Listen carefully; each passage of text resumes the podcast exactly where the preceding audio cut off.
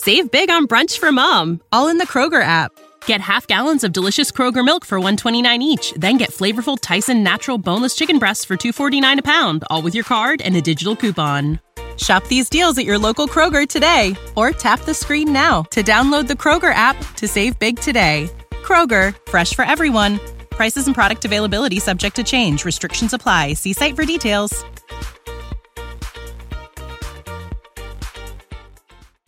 Hello there, everybody. It's me, Garrett Kidney, the co-host of You've Got to Be Kidding Me on the Voices of Wrestling Podcasting Network. And I am Liam Jones, my full name, and I'm also a part of the Voices of Wrestling Podcasting Network as a co-host for You've Got to Be Kidding Me. We are a TNA history podcast that covers TNA one month at a time. We cover all the drama, all the matches, all the Vince Russo nonsense you could ever want in your life. Have you you heard of TNA? I bet you have, but would it be funnier if two people made jokes over it the whole time? Probably. So if that sounds like fun to you, check it out on this very Voices of Wrestling podcasting network, and Liam will do bits and whatnot.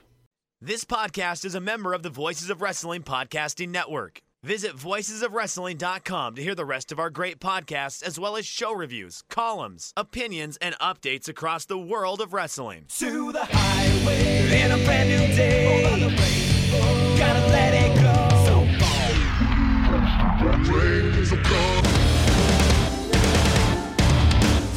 finger down. Stars tonight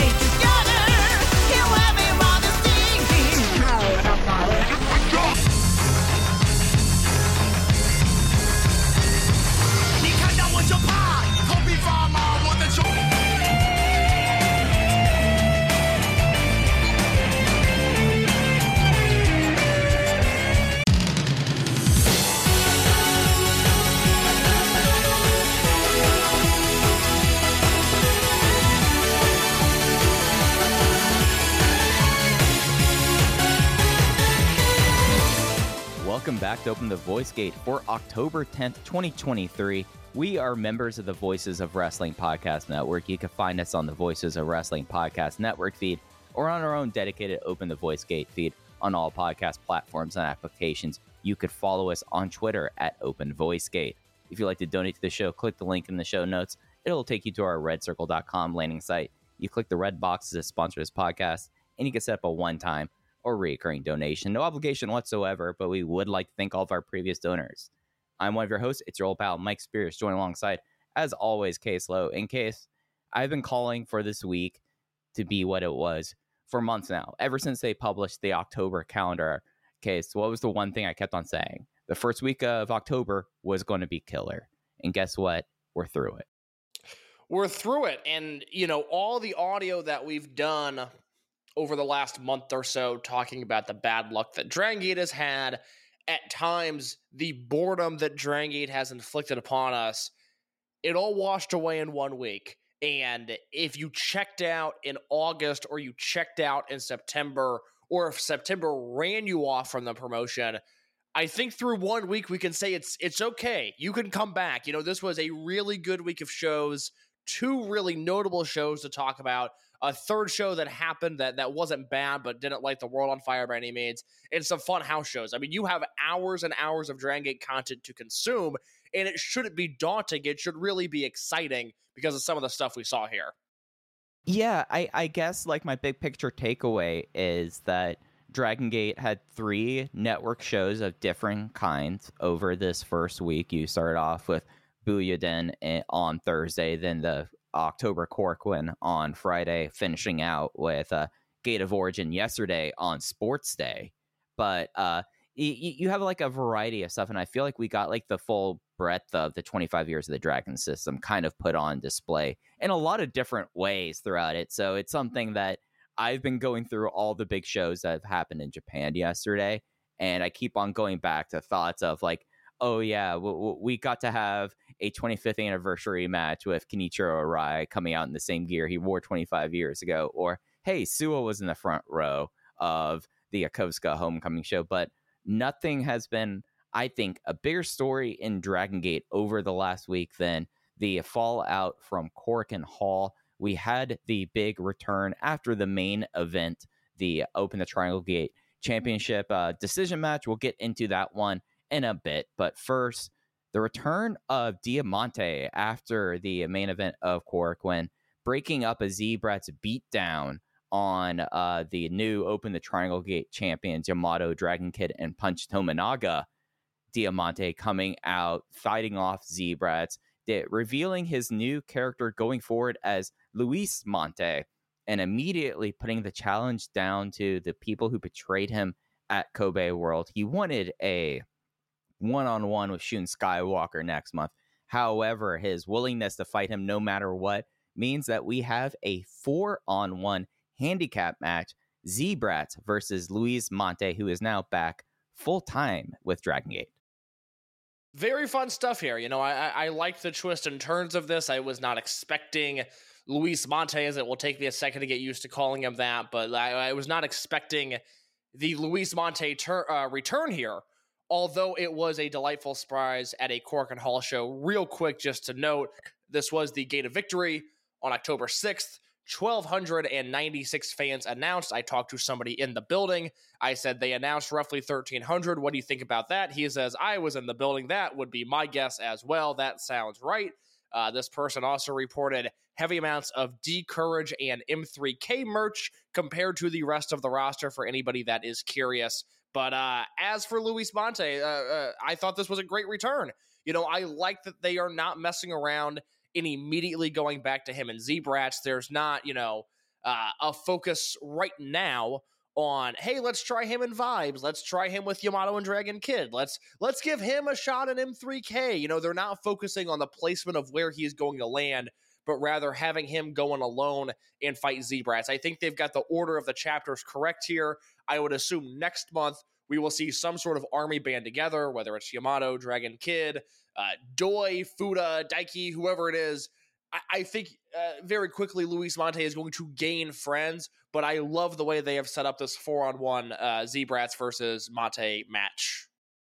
Yeah, and to uh, further uh, just look at how he's been since his return, uh, since uh, returning at Korakuen on the 6th. He has had two singles matches, one in Yokosuka against Jackie Funky Kamei and one at Gate of Origin versus Jason Lee. So they, they've been very conspicuous about keeping him lone wolf at least for this next loop of shows. And at, at the very least, uh, I did just kind of like talking since, since talking about Mante, it's kind of worth bringing up these two matches now I kind of got like the impression in the way these matches were worked that this kind of is a, a, way of him picking up the wins he would have picked up in a King of Gate one way or another. Like the oh yeah yeah yeah the, the kind of matches he, the first match he had against JFK being a very short one, and then not much longer against uh, uh, Jason at in Sendai. It really is something where they're putting where he's hitting the ground running, and I think that by doing this kind of speed run of singles matches, you're going to basically have him be at a point where we're going to want to have that group uh, kind of stand behind him at in November. Like it's it, it's the right steps for him.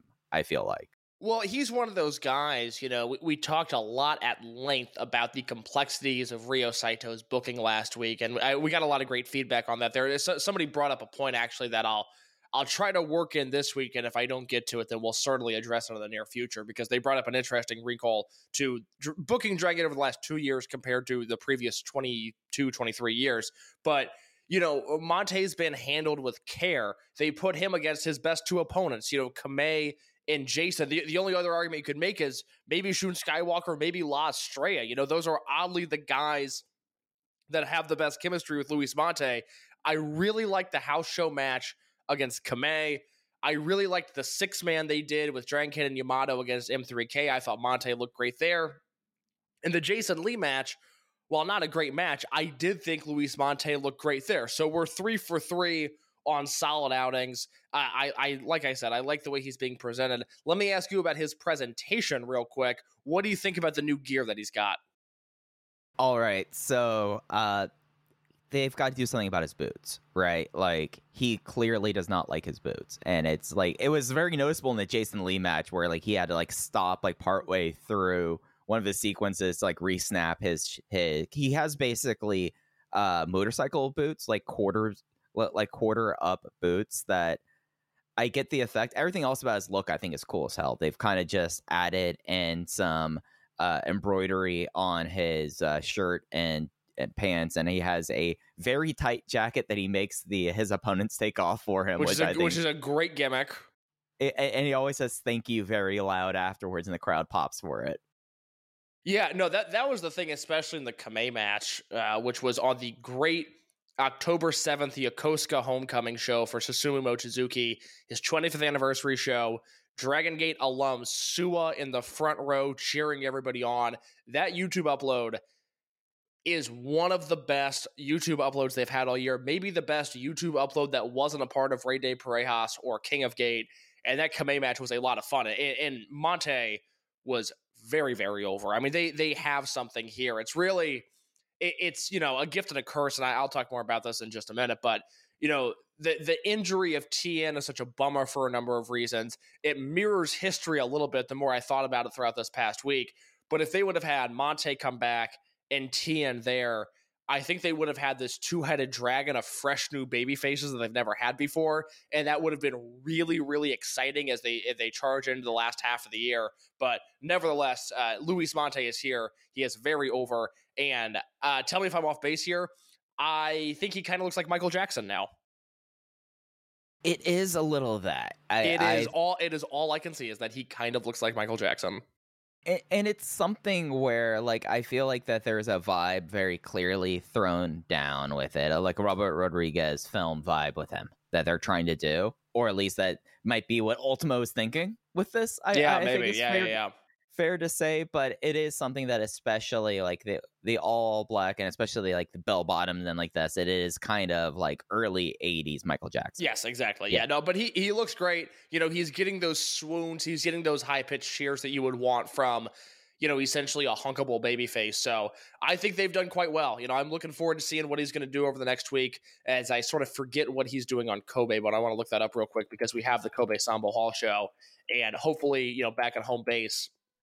Uh, he's able to hit the ground running there. It's actually it's a Kobe Art Center show. I apologize. And uh, boy, what a match! It is Dragon Kid and Punch Tominaga versus Luis Mante and Naruki Doi. I mean, uh, speaking of punch, should we just jump Let, into let, punch? let's let's rip the band-aid off. we might be in the era of Punch Tominaga, ladies and gentlemen, as coming out of the 10-6 Korakuen Hall show, the new Open the Triangle Gate champions are Yamato, Dragon Kid, and Punch Tominaga as it's Punch Tominaga in the three-way match getting the final fall after a Frankensteiner uh, of the Almighty to eliminate the gold class team. Punch Tominaga gets the punch clutch out of nowhere on Yuki Yoshioka, of all people. For the first time in his career, Punch Tominaga is Open the Triangle Gate champion. In case it is something that we kind of like have to appreciate and kind of take our hat off to, to like what has been done with Punch Tominaga or like embracing of Punch Punch Tominaga over the last week, I feel like. Mike, you know what we got to do. Uh, this this was a a segment that was well well reviewed, well loved three years ago, aka the last time I gave a Punch Tominaga match four stars or higher. Can I go through the list of the definitive four star plus Punch Tominaga matches in his career? Absolutely, please do. All right, I'm gonna I'm gonna go through these one by one. Stop me after each match if you want to share anything about them. Of course, Punch has a history in phenomenal Open the Triangle Gate Championship matches. Just two months after his debut, after uh, what five years in the dojo, uh, Six or thereabouts. Six, uh, rounding up to seven, maybe. November nineteenth, twenty eleven. Chihiro Tominaga, Gamma, and Shachihoko Machine versus KZ, Naoki Tanizaki, and Naruki Doi, one of the all-time great Triangle Gate matches. And the magic of Doi Darts was born that night. Amen. We go we go 18 months into the future, August 1st, 2013. Unit dissolution and loser loses mask hair. Five on four handicap two count rules match. This was Akira Tozawa, BB Hulk, KZ, Mondai Ryu, and Yamato versus Chihiro Tominaga, Cyber Kong, Shingo Takagi, and Super Shenlong. Akatsuki versus Mad Blankey. Oh, ah, just well, one one of one of the best unit disbands matches of all time. Now that is not necessarily due to Tominaga, where it's a Triangle Gate match was, but He was there. Uh, uh, August 30th, 2013, H T-Hawk and UT versus Masato Yoshino, Ryotsu Shimizu, and Chihiro Tominaga. That was the Millennials landing in Kobe. That was very exciting. Uh, July 3rd, 2014, Punch Perm contra Punch Perm.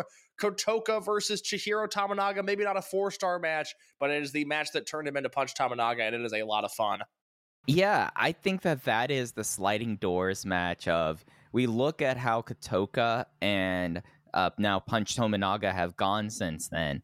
I think that both guys would take that result now. Like Yes. Kotoka, like advertising, uh, opening his 13th and 14th gym of the year of this, and then Punch Tominaga is actually somewhat beloved. In a weird way. Uh, August 7th, 2014, no DQ match, Punch Tominaga versus Shima. This is a match in which Punch Tominaga beat Shima pretty definitively, and it was shocking to everybody. He beat him like he owed him lunch money. That's fascinating. As uh, that's Dangerous Gate 2014. That's on the network. That is uh, that's a very interesting, interesting match. Uh, we also have December 16th, 2014. This was a Doi Darts match. Shima, Arakan, Tominaga, Yosuke Santa Maria, and Yuga Hayashi versus Kanda, Saito, Fuji, Gamma, and Shachihoko Boy. That was the match that we all fell in love with. Yuga Hayashi, now known as L. Lindaman. Any fond memories of that, or do you want me to move on to the next one? I think that was the start of Mr. Doi Darts Yasushi Kanda. We can move on. August 16th, 2015. Akira Tozawa versus Super Super Shisa versus Punch Tominaga in a Brave Gate match. You have Tozawa and Shisa, two of my favorite wrestlers ever, and Punch in that one. Uh, I, I don't remember much about this off the top of my head. Yeah, uh, th- this was during what I think well, we could talk about Bravegate in a little bit, but uh, I, I this was not the uh, title switch, right? Or because the title switch was him and No, uh, Tozawa was defending the title here. right, right, right. But the ti- title switch had Tanizaki involved in it, right? Yes, because the title went to Kotoka. Mm-hmm. Yeah, Yes. Uh, I'll, I'll lump these two together here real quick. Shima, Dragon Kid, Eita, and Takahiro Yamamura and Naruki Doi versus Shingo, T-Hawk, Lindaman, Mondai Ryu, and Punch Tominaga. That is Overgeneration versus Berserk. And then you have Berserk versus Jimmyz in a unit disbands match from that September. Lindaman, Shingo, T-Hawk, Takashi Yoshida, and Punch Tominaga versus Genki, Kanda, Kness, Susumu, and Saito. Two matches that Punch is involved in, but he is uh, the least important of all the guys involved in those matches. Yes, and I do have to note for the record that Case is leaving out what I think is one of his best matches of all time on this list. I think we've already passed it, so I feel like it's Oh, worth well, please bring it up. Oh, this was the Twin Gate match with uh, Gamma and Punch at Final Oh, Gate yeah. 2014. No, we- Yeah. So the last time we did this segment was August of 2020, and we had the same conversation then. That is that is not only not a four star match, that is like a two and three quarter star match. It's tremendous. What was It's that? Was that Final Gate 2015? Yeah, yeah. Okay, I reviewed that for the site then because I let me let me see what I've got here. Um because I know I reviewed this show. Yes, Final Gate 2015. Uh, Nozawa is on this show. Opening matches: Lindaman, Kaito Ishida, and Takahiro Yamamura versus Don Fuji, Yosuke Santa Maria, and Nozawa Wrong Guy. Uh, let's see. Twin Gate match: Yamato and Doi versus Gamma and Punch. I gave this match three and a quarter stars. See, it's not outside of the conversation that this match is a four star match. I think it's a leap. I think it is a leap, my friend. I, I mean, we usually don't argue about a half star, but three quarters, is it really that far? I think it is, but that is you know what that is a good that's a good viewing project for everybody. That is on the Dragon Gate Network. It's Final Gate 2015. I I don't know if it's Well- cut up or not. I don't know what that network broadcast looks like, but please, if that's on there, go watch it. Yeah, let, let's do a poll in the Discord over this match. If we're going to add this one to the list, we'll, we'll get yeah, the listeners there, involved. there you go. yeah Um, get it get into the open voice gate channel and i don't know thumbs up thumbs down the show post on the uh, final gate 2015 match being added to the canon of punch Tominaga. i think it should be Okay, interesting. So those were 2017, 2018. He's got three. This was a good year for Punch. It was uh, Saito, Fuji, and Kness versus KZ, Susumu, and Punch at Korakuen Hall. And then two months later, Willie Mack, Don Fuji, and Ryo Saito versus KZ, Genki, and Punch. Those two were really good, as well as the RED versus Natural Vibes match, uh, the debut of Cosma Sakamoto Ben, Big R Shimizu, Kazuma, Yoshido, and versus KZ, Genki, Susumu, Yashi, and Punch Tominaga. You notice a reoccurring uh, theme here. This is why we're going through this entire list. Yes, he's crucial in the Doi Darts Triangle Gate match, the first match on the list. Yes, he's crucial in him versus Kotoka and him versus Shima. And then you start getting into these multi man matches where he's there because he's in the unit, but he's not really important to the grand scheme of things. Is that a fair assessment? Very much so. Final match on this list before we go back to Korakuen Hall. The last time we did this segment, August 9th, 2020. Perhaps the last great speed muscle match in history, other than their uh, finale, I guess, because I just remember they teamed together in their last match. Yoshino and Doi versus Jason Lee and Punch Tominaga. This was a very, very fun punch match. We're talking dog days of the pandemic. I believe this match was in Osaka and it just blew our minds. It rocked our world. We couldn't believe how good it was. And that was three years ago. And that leads us here to this match. Open the Triangle Gate Championship, vacant Triangle Gate belts on the line. D Courage versus Gold Class versus Dragon Kid, Punch Tominaga, and Yamato. And as Jay so uh, thoughtfully put it, you know, Dragon Gate put eight of their best wrestlers in the ring in this match and it was Punch Tominaga who became the superstar. A marvelous job by everybody involved. Yeah, and I think w- when you point out the matches where he's involved in it, I think the the thing is there's such a disparity of time, and I think that's worth kind of getting into. How would you classify Punch Tominaga as a wrestler before, frankly, Buyuden uh, this last week? How would I classify him as a wrestler? I would say not Yeah, good. Well, I mean, his style, like what has he Oh. tried to do and that kind Um, of stuff. It would be like if a 12 year old tried doing mixed martial arts.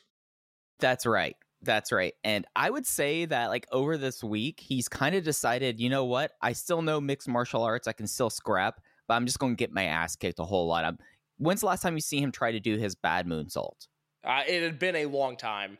Yeah, he's dropped all the, like the stuff there and it's gotten down to just getting his ass kicked, bending out of the way and kicking people, and it worked. Yeah, he's really he, he's embraced sort of the rubber band man mentality because that that's you know there's truth to that. He's very good at getting his, getting his ass kicked. We saw Shingo do it for a number of years, and it was always very entertaining. Now we're in this spot where you know he's in the ring with Drag uh, with uh, with Ben, and he's in the ring with Doi, and he's in the ring with Kikuta and Yoshioka, and he is there, and he somehow has this hometown advantage. He's getting the crowd behind him and we're talking about some of the biggest baby faces. Forget Dragon Gate. We're talking about some of the most successful baby faces in Japan. And this crowd flips and they get behind Tominaga and everybody rolls with it. And it is just one of these matches. You know, Dragon Gate has such a high bar. The floor for Dragon Gate is still so high. I mention this all the time. You know, a six man tag in Kobe, let's say between Vibes and D Courage, that match is, you know, we watch it, we go, okay, it's good, on to the next one. You know, we move on with our lives. That same match happens on Raw or even at this era of Dynamite. People would lose their goddamn minds. Dragon Gate matches blend together because oftentimes they are so good.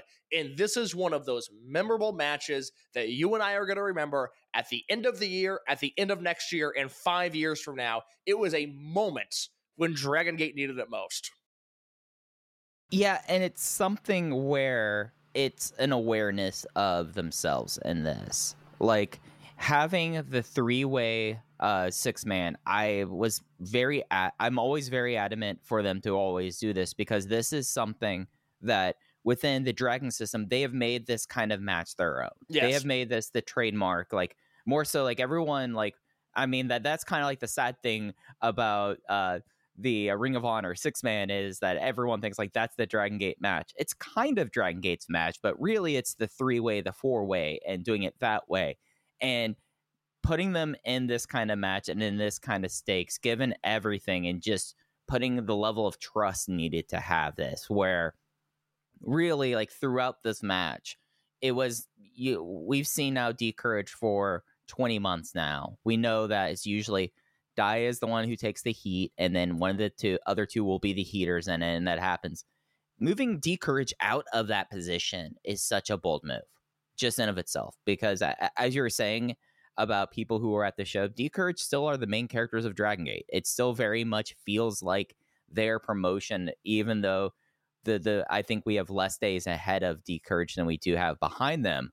But it's the, the they realize that in this kind of match with this kind of context, you can throw Punch Tominaga in here and make it his night, and it you're able to put D Courage aside and gold class. Like we walked into this thinking like, oh, it's got to be just put the belts back on gold class, and I don't think that would have been the right decision now. Like like now that we see how the crowd reacted to Punch No Tominaga and this I, have been trying to figure out what to call this trio case because you can't call them X high end because Punch Tominaga wasn't a part of it. You can't Can you call, call them? it. can- uh, go ahead.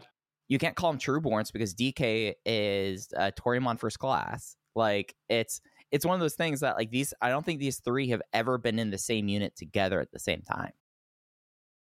No, because Dragon Kid wasn't a Kotsky, and he was he has been heel since. You got to call them higher end. They're they're a better version of high end.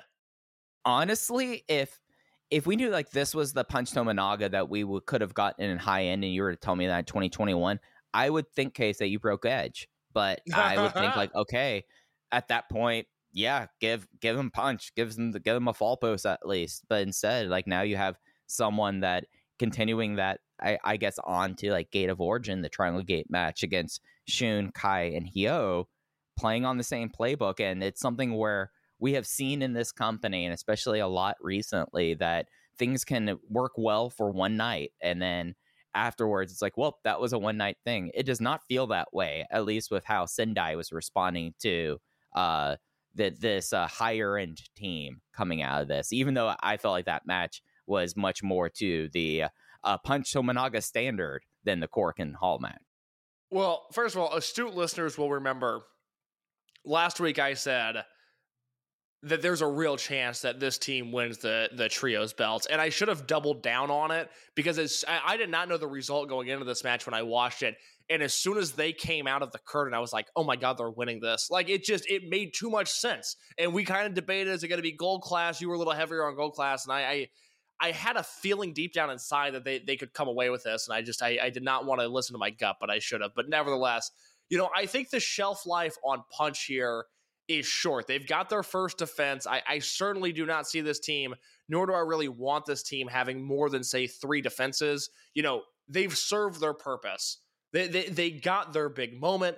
They got the follow up we can now move on to something else. We we we have their yeah. I don't want to call them a, a, transition team, but you know because because they're not. They serve their purpose, and now let's foist the belts onto somebody else here. So well done. I, I do want to mention also, you know, I have seven D Courage trios matches, Dia Kikuta and Yoshioka at four stars or higher this year. That is as strong of a trios year as any Dragon Gate trios team I can ever remember.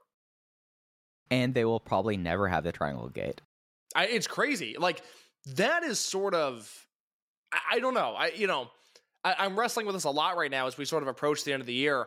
I really don't know how to rate Kikuta eh, on, on a most outstanding or you know an FSM 50 type deal because he's taken a hit from a you know a public perception standpoint. He hasn't had the great singles matches in the second half of the year that everybody wanted him to have. He has almost 24 star matches this year though. Like he is still one of the best wrestlers in the world. Yeah, I think it's something that at the very least I think his most outstanding candidacy, although like you can't say that he's been putting in A plus work as a singles champion. I think the rest of it like is at such a point that like he still definitely deserves merit eh, or consideration for most outstanding. MVP now, I think that's the one where you're really I know that uh, there was a point where I said like what if he's a, a third place vote there? I don't think that's the case. Yeah, yeah, I, I don't, I don't know. I mean, Flair Thesz is such a dumpster fire this year. You know, you got to go Mystico and then Ospreay. I refuse to vote for Roman Reigns. I, I just, I, you know, even objectively, I just S- system quarterback. Yeah, I, I, you know, he's not, he's not the guy that got hot. Sami Zayn's the guy that got hot. I don't understand. I just, I, oh, it's Hall of Fame season. I, my, my dander is really up about Roman Reigns. So, you know, it, it can't be Kikuta I don't know if at that point you just throw Okada a bone and go, "Hey, here's third place in Flair Thesz this year." I, I don't know. I, you know, I, I, don't know what we're gonna do, but it's it, Kikuta. I think unless he really turns it around in November and December, and has you know four and three quarter star matches against Shimizu and whoever else, I, I think he's probably out of that conversation right now. Yeah, and it's something where so I want to talk about how long this reign goes because you, you raise an interesting point there that you see this not necessarily being a uh, a a belt pillow scenario, but kind of being like a short term run. I I am prone to uh, agree with you on this. I just think that you look at this and everything else within the company right now, it's just like the the we're starting to see a little bit of misfires with Z-Brats. We're starting to see certain things with it that like it does kind of feel like whatever unit can kind of come out of whatever mess is going to happen, and then it's when does this shakeup finally end? Is it going to end up being Mante and whoever stands behind him? If finally being the Triangle Gate champions, is that going to be kind of the solidifying reign? But I could see this maybe I, I, I would say my over under is uh that they drop the belts at Final Gate. I think they get you. You put them through Osaka because you get Yamato and Dragon Kid on a good point, a good part of the crowd there, and, and a good point in the card, and then you drop in Fukuoka. I feel like. I think they probably lose a little bit sooner than that. I think they probably drop it the Hokkaido triple shot weekend in early December. That's a good pull. That's yeah, because that, that can that. headline a show, and it's you know it's look it's oh, probably it's probably Mante and and Kagetora and Doi or, or Mante and Kagetora and Kondo. I mean, it's I think that's the direction they go. I think that's the right direction to go, and it's just whatever they want to do. You know, whoever they want to saddle him up with. But I, I would assume that's the direction we're going here. Yeah, I, I'm with you on that. Uh, any other Triangle Gate thoughts before we look at the other title that had some ramifications over the weekend? Well, you know, I'm going to call an audible on the run sheet real quick, if you don't mind. Oh, uh, please do. Can we can we run down the rest of this Korakuen show? There's just a there's just a lot of things I want to talk about on here. Save big on brunch for mom, all in the Kroger app. Get half gallons of delicious Kroger milk for 129 each, then get flavorful Tyson natural boneless chicken breasts for 249 a pound, all with your card and a digital coupon. Shop these deals at your local Kroger today or tap the screen now to download the Kroger app to save big today. Kroger, fresh for everyone. Prices and product availability subject to change. Restrictions apply. See site for details.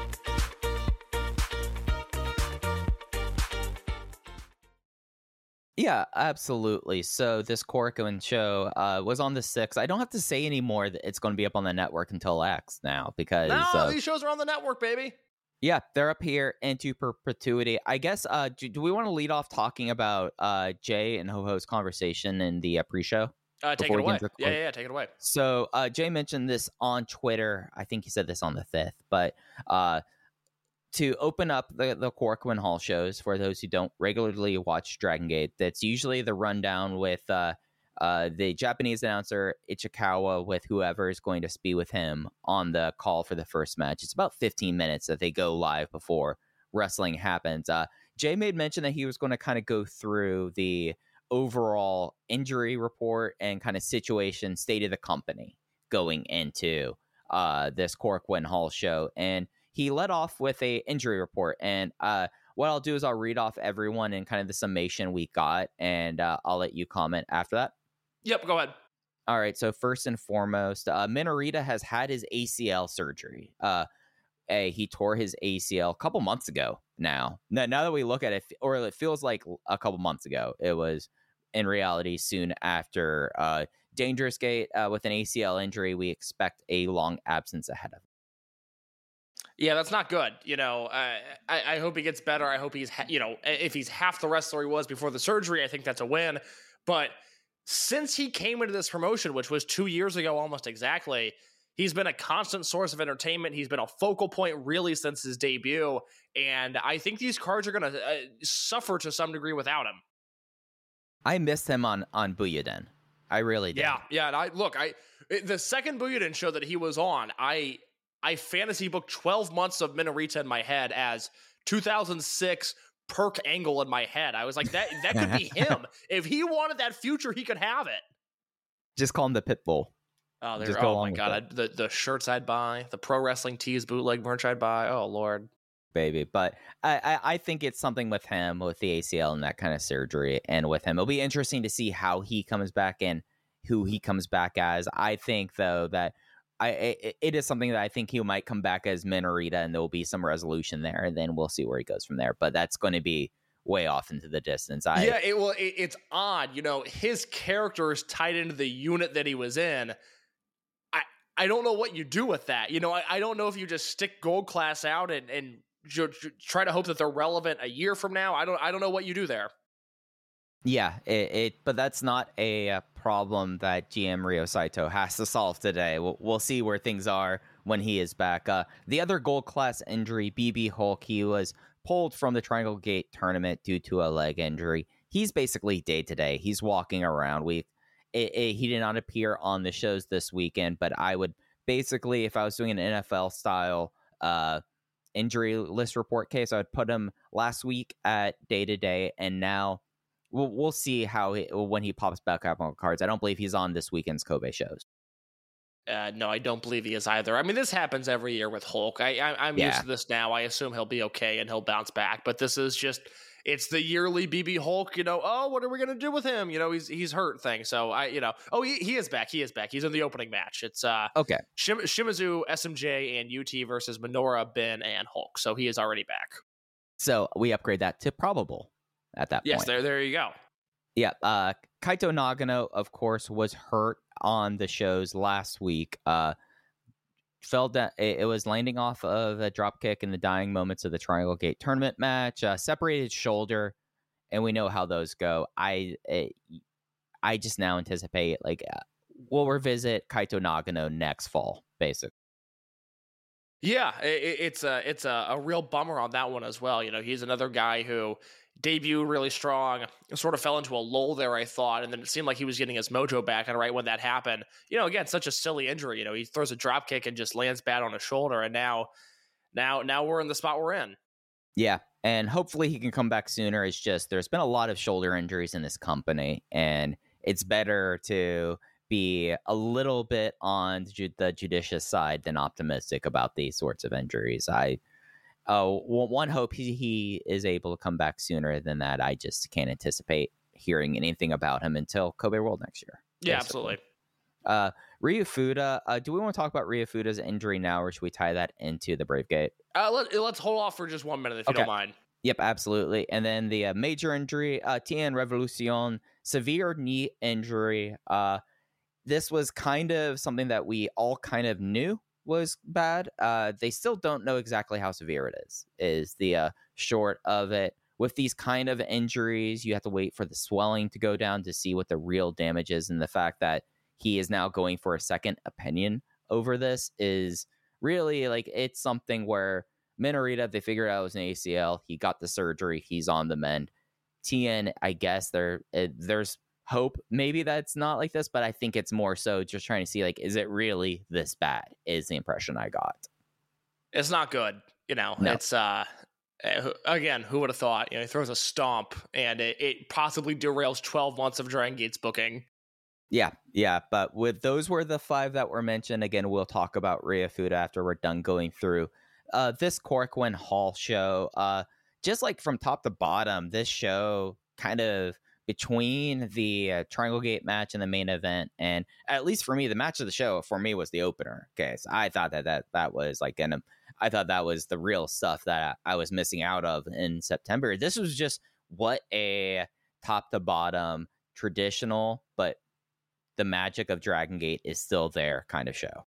Well, it, it did everything you would want it to do. You know, you had nostalgia, you had uh, you know great performances from rookies, and you had the guys that matter right now shining bright. You you hit really all three paths there. And let's talk about this opener real quick. You know, Masaki Mochizuki and Mochizuki Jr. versus Don Fuji and Yoshiki Kato. They go to a time limit draw in the opener, and you know, I, I said this to the person that I talked to that went to this Korakuen show, they're not a, a super in tune Dragon Gate fan. This is a, this is a definition lapsed Dragon Gate fan. And they were telling me, you know, I, I had never seen Junior wrestle before, and they were blown away at what they saw. Just the way he carried himself, his movements, how quick he was. And I, I will continue to say it. You know, I, I think the larger wrestling media and the tastemakers that matter I think they're all really behind on him. And, you know, what sort of currency is credit? It's hard to really define. But when we talk about wrestlers under 30 years old, and in his case, you know, he's under 25 and still well under 25. He, I, he, he might not even be 20 yet. I think he's 19. Uh, Uh, he turned 20. He is now Okay. officially an adult in Japan. Oh, great. Yeah, great. He's, he turned 20. He's all grown up now. You know, I, I, I don't know what else this guy can do. It's just people are not paying attention. And I, you know, Voices of Wrestling did the great 30 under 30 this year. And I, I did not disagree with a lot of the results. But the fact that I was the only person on that panel to vote for Mochizuki Jr., I think is a disgrace. And I think if we were to vote six months from now, I would be maybe one of two people to vote for Mochizuki Jr., and that's just simply not enough. He is not only one of the best wrestlers uh, under 30, I think his pedigree this year, while he's been healthy, he's as he's as good of a Dragon wrestler as there is. And he's had a really interesting week. Like this match was only kind of a step of it. There was the uh, trios match with the uh, Dragon Gate Future Kids, him and uh, Kato teaming along with Ryoya Tanaka against the Noah uh, rookies, and then busting his nose up there, and now he's just bleeding in every single match. Like Don Fuji punched him in the face like within the first 30 seconds knowing he was going to get blood immediately from him and it worked like it, it is something that eventually he's going to have to probably get that nose taken care of for his own sake i mean it, it was something that i noticed at least in sendai a whole lot of mouth breathing i think that nose is pretty messed up but it, it has added so much at least in this stretch of shows they had six shows in, in six nights probably not the best thing for him likely to be wrestling with a broken nose this long but he it has added something to him it is something where i now really know that and i anticipate that if mochizuki jr is in a big time match not only is he such a big time player that he is uh, someone that never has made a bad step in his year career in main event spots or in or really in important spots now you have the thing that this is a guy who will bleed on command and it kind of fires him up it's fantastic It's a secret weapon. I mean, it's just it's awesome and it's amazing. You know, Jay and uh, Jay and Jason Lee were on commentary talking about how he gets his nose busted open all the time, and then a minute later he gets his nose busted open. It couldn't have worked out any better. And this was an opener. I went three and three quarters on this. I think it is well worth going out of your way to see.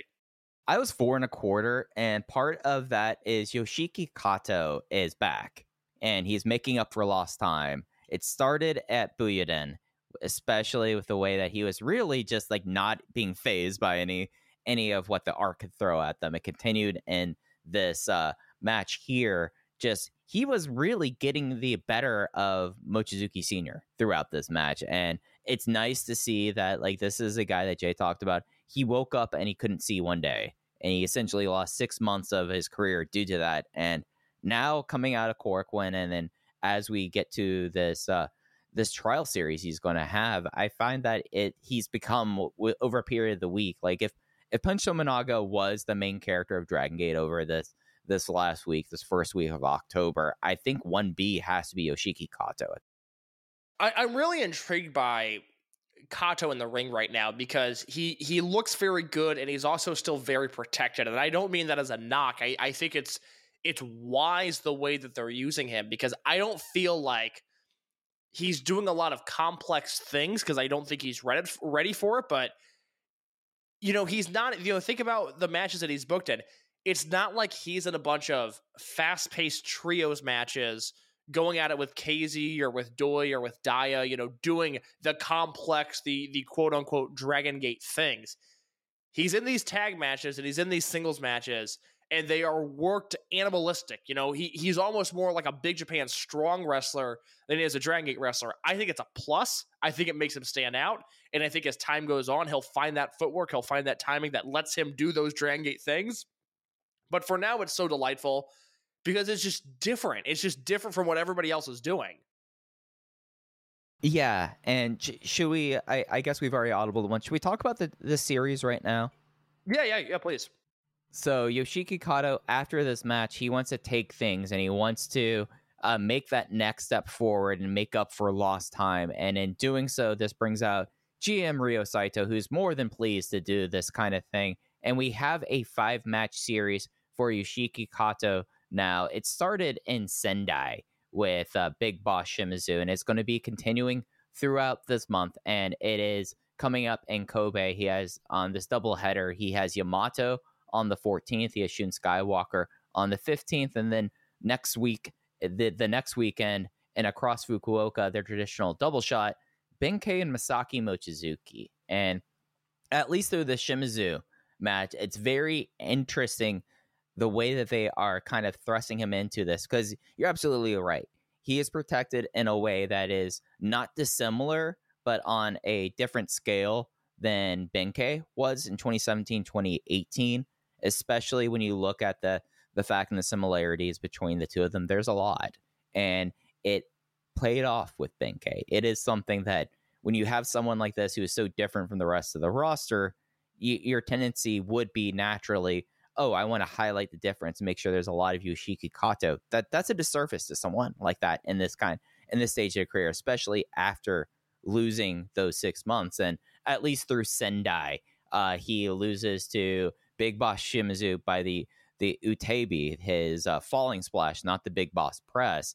We got a different kind of match coming out of this, and it's something that I think that for Kato is going to only pay off for him long term, especially like when we're looking at Mochizuki and Benkei in one day. That's a big night for Yoshiki Kato, and I think that we'll we'll know a lot about him by that day. Well, you know, the whole series is set up really well because we had the Shimizu match, and, and, and that match wasn't, you know, great by any means, but it also wasn't bad. It was, you know, again, a showcase and sort of an exhibition of where Kato's skills are at by now. My guess is Yamato probably grapples with him a lot. I think we get an interesting Yamato match this weekend. And then the Shun match, which I, I am just over the mood about. I can't wait to see what that looks like. And then, you know, he'll get a bang bodies with Ben, and then he'll get his shit rocked by Mochizuki. I think this will be a very successful trial series. He won't win any of these matches, but he'll get accomplished, you know, sort of the next step of his career.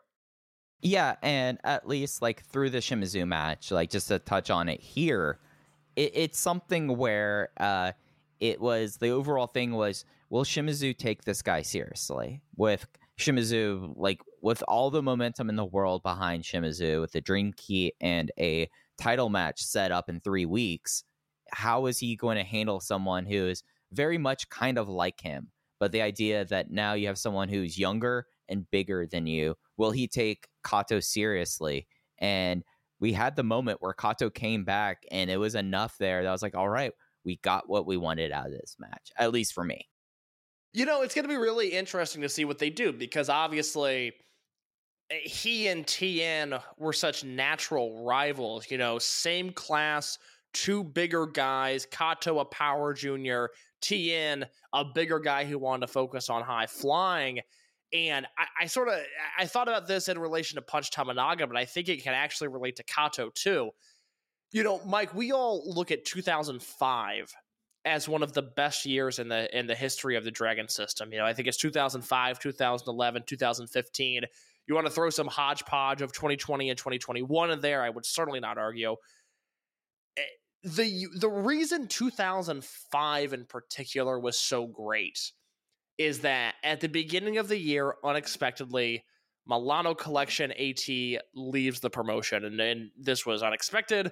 Uh, Dragon Gate certainly had long term plans for him that had to be abandoned, and when Milano left, the booking uh, was just completely ripped apart, and they got really creative and did a lot of really unique things. It, it's almost a, a tale of two halves because the first half of the year through World feels way different than World through December. World through December, it's good, but it doesn't feel like they're flying by the seat of their pants. Whereas January through July of that year, you watch those shows in order, you go, oh my God, what are they going to do on the next show? Every show just seems to take a different twist and turn, and it was all unexpected. And we all knew it was going to be unexpected because of the departure of Milano, a main event player, a, central figure in this promotion you and I both were expecting TN, and everybody listening, we're expecting TN to be the main character of the promotion throughout the next six months, 12 months, two years, whatever it is. We all know now that whatever was planned for him is scrapped. It's gone. And whether it's Kato taking advantage of that, whether it's Punch taking advantage of that, whether it's Tanaka, whether it's Doi, whether it's Kikuta, whether it's Shun, whoever it is, there are going to be people that benefit from TN going away. And it's going to be really interesting to see who thrives as a result. Absolutely. One person that we can say is taking advantage of it, though, is definitely Yoshiki Kato. Real fun thing to kind of follow for the remainder of October for him. Uh, getting back to the Korakuen show, we had uh, Ho Ho and Daiki Yanagiuchi versus Kagetora and Mondai Ryu. Nasty camel clutch on the Gooch for the uh, veteran squad to win. And then we got into the 25th anniversary matches Yasushi Kanda versus Genki Horiguchi and Kenichiro Arai versus Susumu Mochizuki. Yeah, you know, Horiguchi versus Saito, short, sweet, to the point, a very fun match. And then there was Ariken versus Susumu, and uh, you know, I, I, I talked at length about Susumu Yokosuka, Susumu Mochizuki last week, and just how impressive and underrated he is. And then he came to the ring in this match wearing the gear that he debuted in 25 years ago. And the thought of fitting into something from 25 years ago just absolutely blew my mind. And it just it, it goes to my theory: Susumu Mochizuki's a robot. Yeah, and it is something where you, you had on the other side, you had Kenichiro Arai. And I, I think the thing about this match that I really kind of enjoy, the, in contrast to the Kanda Horiguchi one, where Kanda and Horiguchi, they basically they played the hits and then Kanda ate a backslide. No, no harm, no loss there. Uh, Susumu was going back to the Technic Master. He was doing the rolling knee bar, which I think he should bring back. The rolling knee bar is tight. And I agree. Ar- and the Ariken at the same time going for it in a way, and the crowd really responded to Ariken, and it kind of was always a reminder to me a little bit of man, I know why Ariken is basically a once a month guy, and I probably wouldn't want to see him five times the month on the Dragon Gate network every weekend. But boy, do I! It's nice to see him in these contexts. well, least. yeah, I mean this was this was essentially a Dragon Gate house style Maestros match. You know, it, it was it was guys working slower than they did at one point, not doing things as crisp as they did at one point, but it was still clever and it was just a fun exhibition of who they are now in their career. And and you're right. You know, I think this sort of match uh, would suck if it was every Kobe show and every Osaka show and twice in Fukuoka and even every month in Cork, and I don't think I'd like it. I do like the idea of something like this once a quarter, and luckily Dragon is in a position. I mean, think about this and you know, compared to some of the other promotions in Japan, you know, this was like a rare novelty to see two old guys in a singles match here working past their prime. That is just the default for some promotions now. It was really, this was a fun change of pace, quite honestly. Yeah, and it's something where, like, it, it, if this promotion really did have to rely on Kenichiro Arai five times a month, that that that probably would be the biggest indictment there about the Save Dragon Gate. You know, so no, they, they they continue to look to the future, and look at that, it works out for them. Absolutely. Well, they weren't necessarily looking towards the future, I guess, with this uh, next tag team match. Uh, Natural Vibe Shimizu and Strong Machine J versus the freelancers Eita and Shuji Kondo.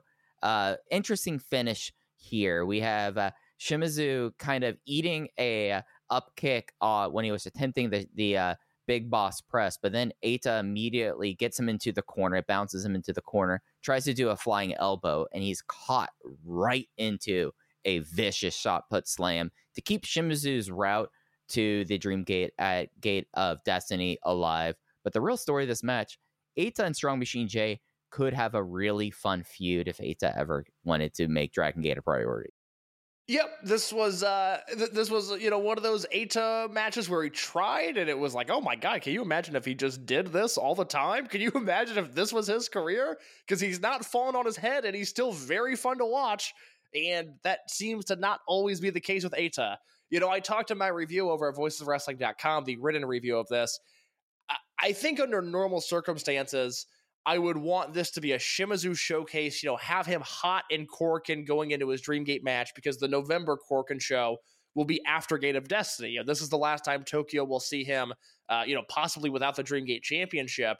Normally, my school of thought here would be, you know, make him look good, have him hoist up Kondo for the win, you know, make him look like a world beater. He he played second fiddle in this match, but that was fine because I thought H and Strong Machine J were just so so entertaining. Yeah, and Shimizu looked like a absolute beast, taking the guy who pretty much like kicked him to the curb and just drive him into the mat. Like I, it's totally fine. Shimizu looks strong because he destroyed Eita uh, on the finish.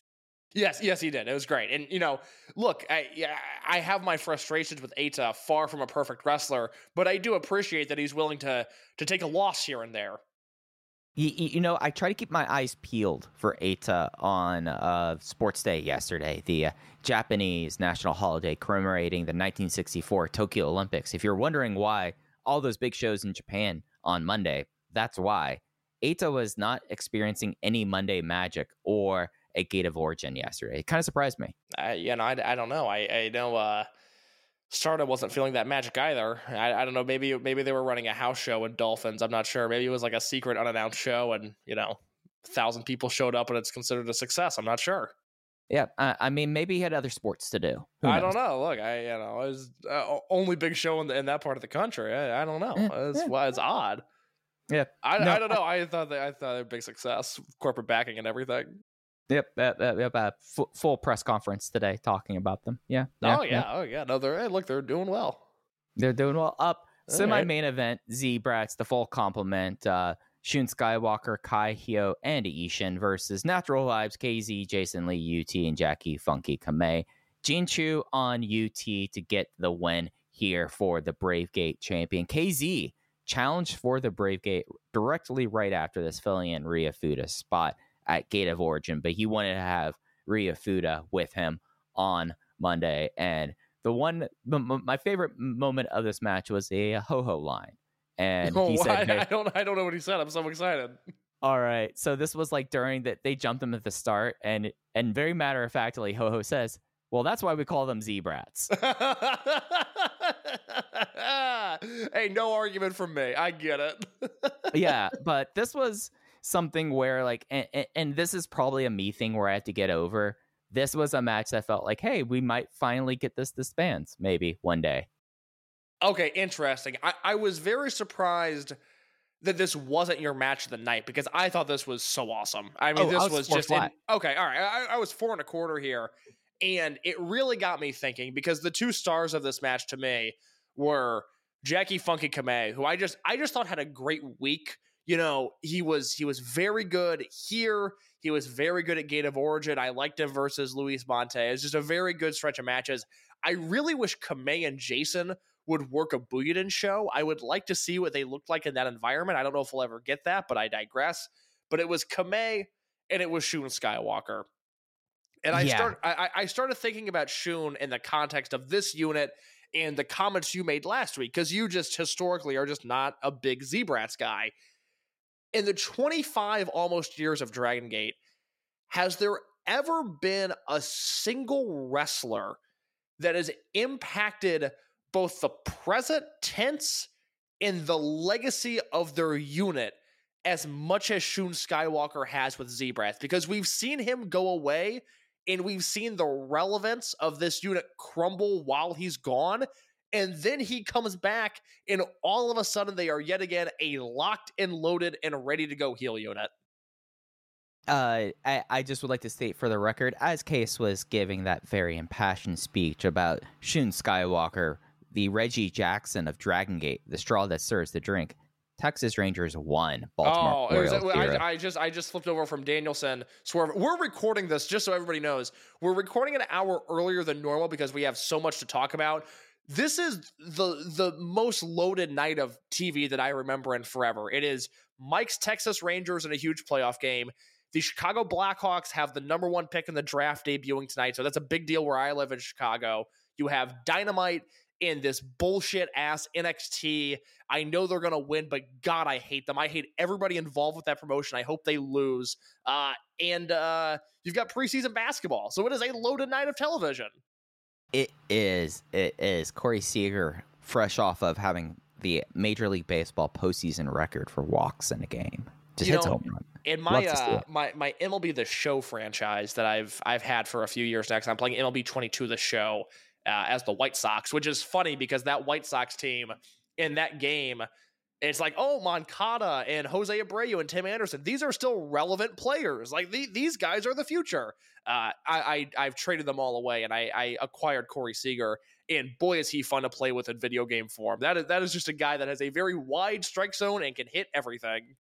Yeah, it, it is something that sadly, due to uh, carriage agreements, this is the most I've been able to watch my favorite pro sports team for the year. No, it's good. It's good system. I, I, I've been taking in the baseball with arms wide open, trying to escape my personal prison here, guys. I'm, well done, well done. I, Yeah. I'm happy for you. I think this Rangers team is awesome. I I really like them, and I, I hope they do well. Yeah, I just it, it's fun until the sixth inning every night for me. Yep. Like like that like that's how it is. We we don't need to talk about my other sports team what they did this week, but uh, Can, can, yeah. oh, I, I've been I've been meaning to ask you about that privately. Can we talk real quick? Can I get your thoughts just about uh, whatever the fuck NXT is doing tonight? Because we haven't talked about this. Yeah. Uh, uh, Spears Ovation hat on right now. Okay, so I look at this basically as that they know no matter what they're going to win the night, so they want to run up the score, and they don't care how distasteful or how embarrassing it is to trot all these things out there for the uh, Pepsi Cola to their Coca Cola, or even worse, the it's really more so of the RC Cola to them at this point. You know, Yeah, it's embarrassing. I, just, I I hate them so much. I just I I wish them all to fail. A- Anybody there, and I know that sounds harsh maybe to some people, but I don't know if you're if you're in that that Orlando you know conglomerate they got going on down there. I just I just wish for failure. I think what they're doing is terrible for the industry.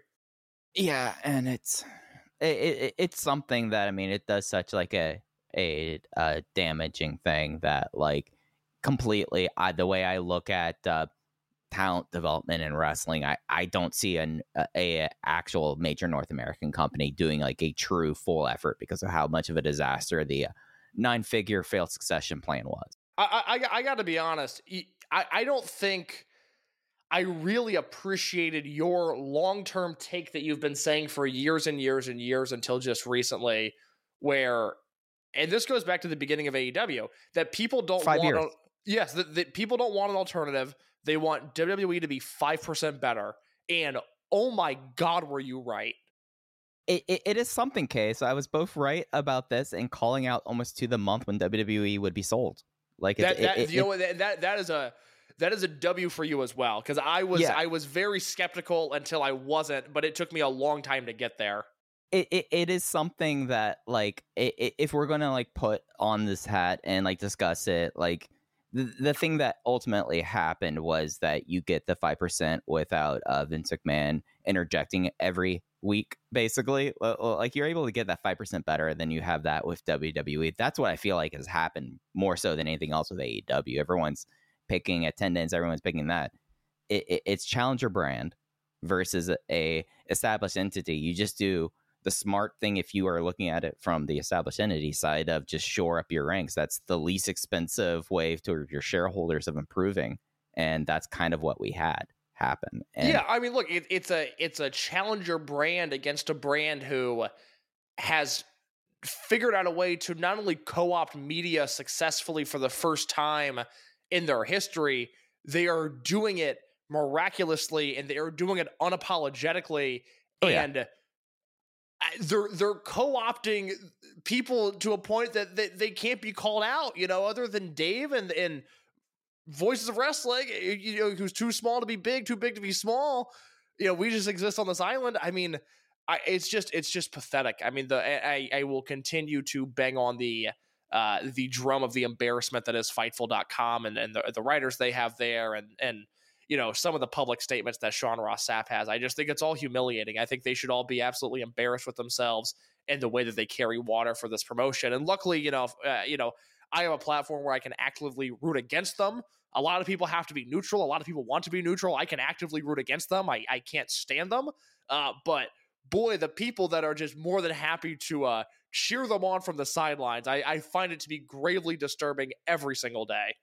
And, and like the thing like not to hammer the, the the point like way too much and get really uh, uh smelling my own farts people have to realize that AEW has accelerated themselves to essentially be WWE that we ultimately don't matter. So you're carrying water for a a a corporation that no matter what, if you look at the 10Ks, you li- you listen to WrestleNomics and you you go through it, you are not the marketed property anymore. The media don't have to do this because WWE is just gonna make all their money on rights deals, and AEW is approaching that faith too. They're they're not like direct to consumer like sports entertainment pro wrestling the way that we understood it for the last 115 years of the enterprise, like the entirety of pro wrestling, we've now accelerated to a point where the fans ultimately don't matter as much as making sure your uh, corporations of which you're supplying content to are happy. And it's just, it, it's one of those things, guys, that like as soon as like I had that scales from the my eyes moment, I've just, it, it is now very easy for me to watch these two promotions very dispassionately. Yeah, I well, I, I always found that that part of the WWE business model to be interesting when business was bad, when they were, you know, just bombing house shows, record low TV numbers. And it's like, hey, we're making more money than ever. I, this is insane. I can't I can't believe they're getting away with this. like this business model. But that's how the system is made. just, it's just mind blowing. Hey, hey, and uh, I guess kudos to Tony Khan to find a way to get there in f- in four years. You know? yeah, The- but it, it it it is something that like I just like am at a point at least with that kind of stuff that like I find it all interesting almost from an analytical standpoint, but like from someone who went from like covering AEW as passionately as anyone else to like now I've just like now other than just like seeing how it breaks now, like I've lost all- any sort of attachment to it at this Yeah, it's amazing, and that that for me has just been the last six months. You know, I just they have pivoted from being what I wanted them to be, and I I don't I don't know if they're ever going to come back from it. You know, I it's I, I don't know. And you know what the sad thing about that is, Case? Yeah, go The, ahead. the thing is that the, like them pivoting away for this and essentially uh, RC Cola WWE is if you look at it from a purely like success based like decision, like company success based decision, ultimately the right move. Like that's the thing that sucks about it is just like oh they they did the thing that ultimately just ensures the longevity of the promotion and it is done kind of in, in a way that just is a major bummer. I feel like. Yeah, I, I don't know. I found it so odd when, you know, people like Jeff Jarrett, who is a lifetime failure in pro wrestling, and Jimmy Jacobs, who I like as a performer, but has never inspired me creatively. You know, I, I, I think he's oftentimes shot over the moon. And Robert Evans, who I was once a huge fan of, and then it turned out that, you know, I, I, I found him to be a creative fraud as well. You know, these people are brought in and, and it was celebrated and it was just it became the thing where it's like, well, wait a minute. These people are are eh, on a business level, they're lifelong failures. Why are they why is Jeff Jarrett getting a job promoting live events? He's never successfully promoted live events. And all of a sudden their live event business is down. And and people you know, I, the the whole Jeff Jarrett thing has boggled my mind. I mean, I I didn't want him anywhere near AEW. The run it won me over for like a month, but now he's still around. And now it's like this to me he is he is everything you should be trying to destroy. He is everything you should not want to be. And people, you know, yuck it up. Oh, there's Jeff Jarrett. That's so much fun. It's like it's not. This is actually it's it's a detriment to the thing that you and I are trying to support. It, it it is really really wild, and it's I I mean like it did like almost to a point now where it's just like okay, you're essentially drawing just about what you did when you started. Like this, the like that's the one thing about the attendance conversation that I think people are forgetting. They were doing about three four thousand in 2019, and the, the the whole talk about the buildings and all of that. It's it, it, it's just kind of like a, a- ignoring the fact that ultimately they decided just to go pro wrestling accelerationist by hiring people like Jeff Jarrett who just haven't done anything. It's it's, it's almost like uh, WWE Nick Khan hiring Jimmy Horowitz. Like there was no reason in the world to hire that guy other than he was your client. There was no reason in the world to hire Jeff Jarrett other than he was been in the industry forever. Yeah, and, and I think he's, you know, ultimately been a, a negative force on the industry. So I found it odd that he was hired. But nevertheless, Mike, I was asking you about Shun Skywalker and Z-Brats. Has there ever been a wrestler that you think has impacted both the present day and the legacy of a unit, one specific wrestler to one specific unit, the way that Shun Yeah. has Z-Brats? Do you have any thoughts on that? I think it, it's interesting because like we went through such periods of kind of closed doors, open doors that I feel like that there were people that there were that if they were not around in said unit would have had that similar effect. We just never experienced it. You know. Yeah. like I would say that late second era Mad Blankey, if Yamato was not around or Doi were not around, like it does not feel like Mad Blankey in the way, and it did, and the promotion felt kind of like that. But like modernly, I don't know. It's kind of tough to think of one. Yeah, I, that's. I mean, my, my mind went to, and this is such an odd comparison, but I really thought about like Ariken and Deep Drunkers. You know, that was the one where it's like, okay, well, this was th- this was a legacy uh, defining unit both for him and for the unit. I'm not even sure it's a one to one comparison, but it's just where my mind jumped. I don't know if we've ever experienced something like this where it, you know the entertainment factor of a unit is decided by one guy because Shun can elevate, you know, the all caps crew, you know, Hyo, Ishin, and Kai. But if Shun's not there, it's just uninspired. And he was back, and luckily he was back because it's yet another great Z-Brats natural vibes match. You know, we talked uh, many years ago about Masquerade versus RED and the hypothetical comp DVD we could make. I think we could have that same conversation about Z-Brats and natural vibes now. Yeah, and I would say that at least this comp disc would have some variety because we'd have that Dangerous Gate no DQ match. You would have the different versions of natural vibes throughout the years. Yeah, yeah, that's a good point.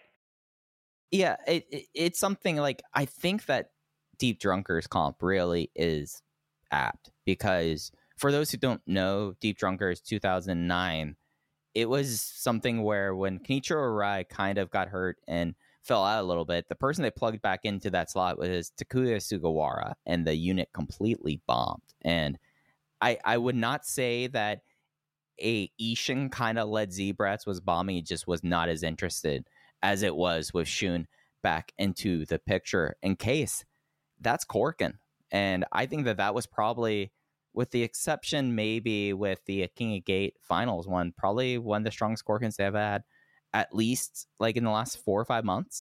Yeah, I would agree. It's, it's a super fun show that I, I would recommend watching from start to finish. I think outside of match two, which even that was pretty short, this whole show is worth your time. It's it's really enjoyable.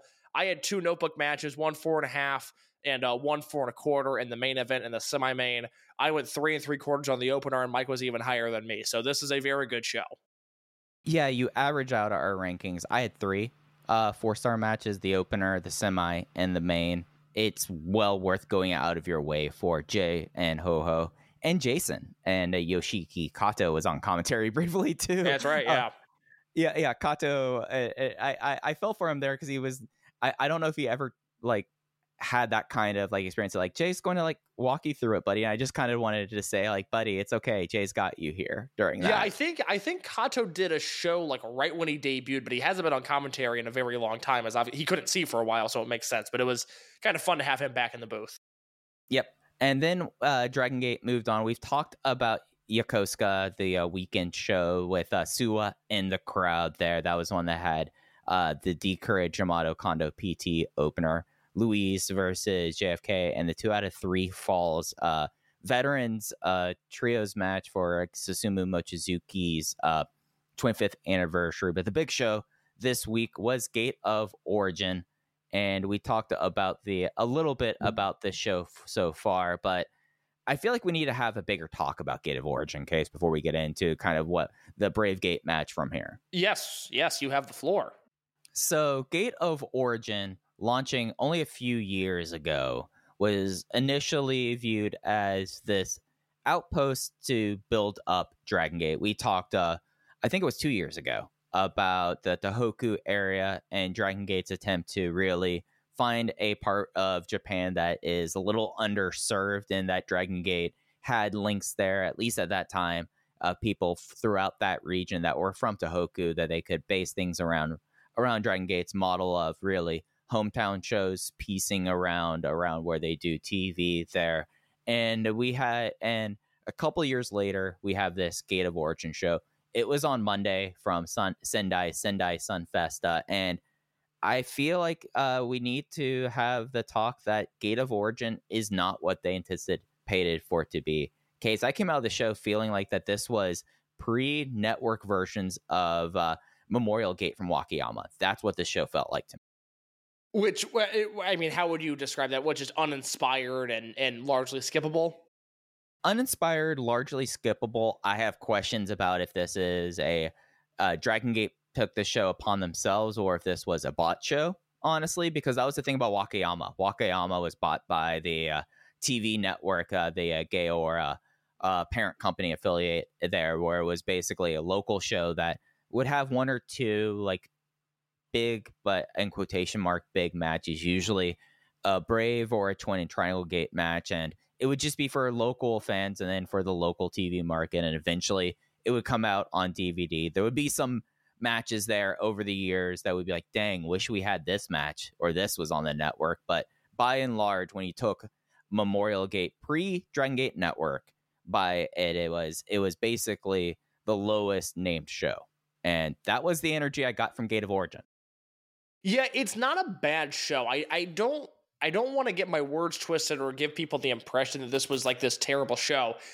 I, I I made the executive decision to not do a written review for this over at voiceswrestling.com, even though I was planning to, because I thought, well, there wasn't a great match.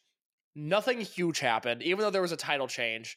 Uh, it's one of those I could take a few hours and write about it, or I could take 10 minutes and talk about it. And for this specific show, I am going to choose option B. Or, we're going to have this conversation where, you know, you asked me the question earlier this week and it stumped me. Has there ever been a great match on one of these shows? And that is sort of a harder question. Like, it's not an immediate yes. In fact, the answer might be no. Yeah, and I would say until Dragon Gate Network or the DVD versions of Gate of or- of Memorial Gate were put out, we didn't really have that as well. I look at my uh, I look at my notes for the showcase and I don't have anything under what I would call average. I don't I've watched a lot of wrestling over the last 48 hours and I don't think that this was any worse than uh, Destruction and Ryogoku. I don't know if it's necessarily that much better high end wise, but it, it was a fine show. But it is something that, at least within the Dragon Gate model, where you have these tentpole shows that have always been tentpole shows, it's been the big five for 15 years. And that when they try to introduce shows like Gate of Origin or Memorial Gate, it takes a while to kind of suss them out. And I feel like at this point, we have the track record that this Gate of Origin show is not going to be this uh, next big show. It's not going to become the next tentpole. I think that it's better chance that Yokohama Gate of Bayside has that now because at least Yokohama Gate of Bayside, I look at that in January and I go like, well, you still have Kai Strong Machine J as hometowns. It's Yokohama. Dragon Gate's one of the only few companies not to run a big show in Yokohama. Gate of Origin, like you could just have this what it was, where I don't think this was actually in uh the Sendai Sunfesta this year also. No no they, they down they downsized the building. This is where they did the fuda homecoming show in june. You know it's the same same setup there. So you're i mean i think Dragon Gate thinks the way you're you're thinking. I don't think they have to put a ton of effort into this. And you know oddly enough because he's in the news this week eh, we talked two years ago about how like oh my god they have takuma fujiwara who's from this part of the country and they have yamato. They're set to really do some business here now they don't have Fujiwara, and, and you know it loses its luster pretty quick. Yeah, and instead we have this show where they made sure that Fuda was a major part of it. He comes out in the opener, he seconds KZ in the Brave Gate match, plays into the finish of it. But you also have the idea that Yamato from nearby Iwate Prefecture, not the prefecture that Sendai's in, but close to it, is in the main event. So you kind of have dialed that back. And I think that that kind of is the route to go with that. Uh, uh, rather than going match by match on this, where we're basically like, it was fine, it was serviceable, it was okay. Uh, l- l- let's pick our big moments from this. We've already talked about Kato in the singles series. We talked about Luis Mante. Uh, we actually kind of talked everything but the Brave Gate match. Okay, so Ishin versus KZ. KZ wins on an impact after Ishin was distracted and kicked by Fuda. Uh, now we have a new Open the Brave Gate champion. KZ makes the step down that has become kind of a little bit of a plot point, and we have an immediate rematch coming this weekend in Kobe. Yeah, I, I am a little surprised by this title change just because of the way that Ishin's victory was built up. Although I think it's a real possibility he wins it back uh, just this weekend. I thought this was a very good match, not a great match, very physical, the, the sort of thing you would expect from these guys. I do think it was a step in the right direction for Ishin. I liked the way that he presented himself here. I just didn't think the match got to that level where I can say, oh, you have to go out of your way to watch this.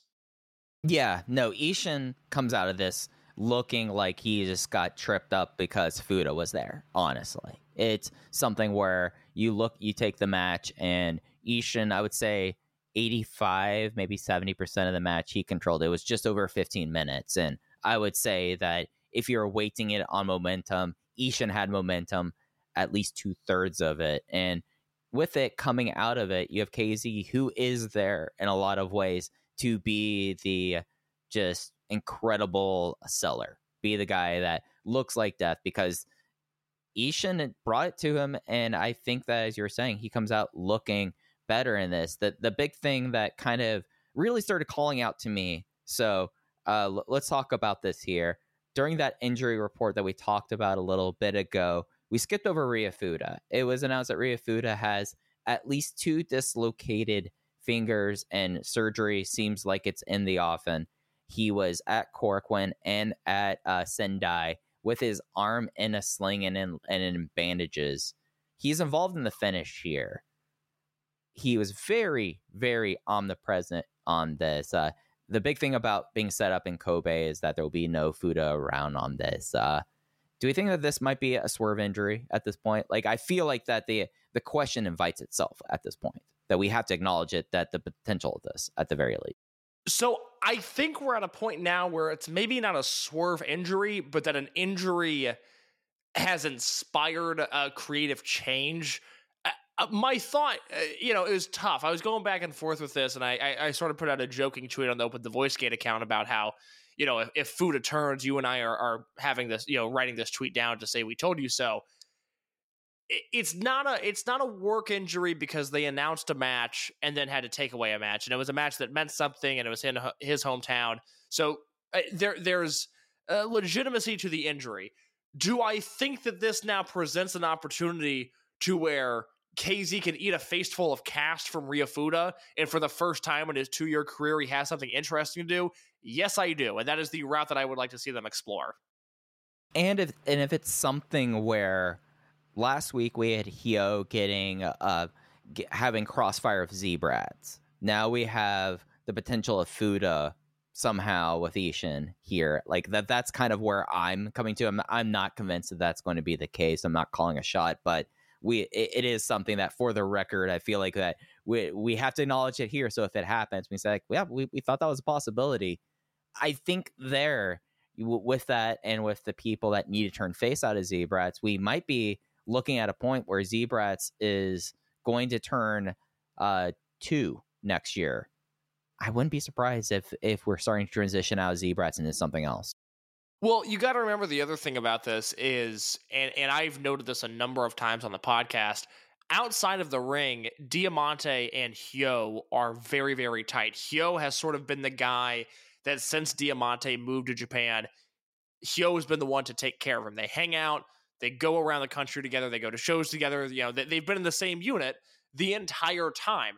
And I have said since the advent of the Diamante face turn, we have to be aware that there's a good chance Hyo is joining him because not only are they super tight, but Hyo was in desperate need of a baby face turn. I always say you got to turn him face just so you can turn him heel again, but you got to turn him face first.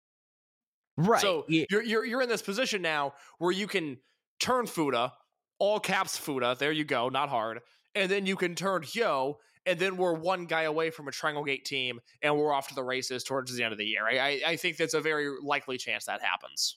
Yeah, and I think it's something for Fuda. Uh, like we've been, I mean, Case, you probably are have been his number one champion here. This is the step we want to see him take. Like this is exactly from someone six months ago where I felt like that I was kind of and sometimes need to put the air out of the balloon a little bit about Fuda. Uh, now all the propellant is there for him. And it's something where even if like this kind of thing where who's to say like he's not going to try to work in this? I don't I I we don't necessarily know that, but it's a lot of interesting kind of possibilities up ahead. Even if it is something where he's injured in this, coming back as a heel is a possibility now after the surgery. Yeah, absolutely. you know, I, I'm excited for him. I'm heartbroken for him because this was going to be his opportunity to shine. I think he had a real chance to have a breakout match on this show. That doesn't happen, but like we said, perhaps a chance to inspire something down the road.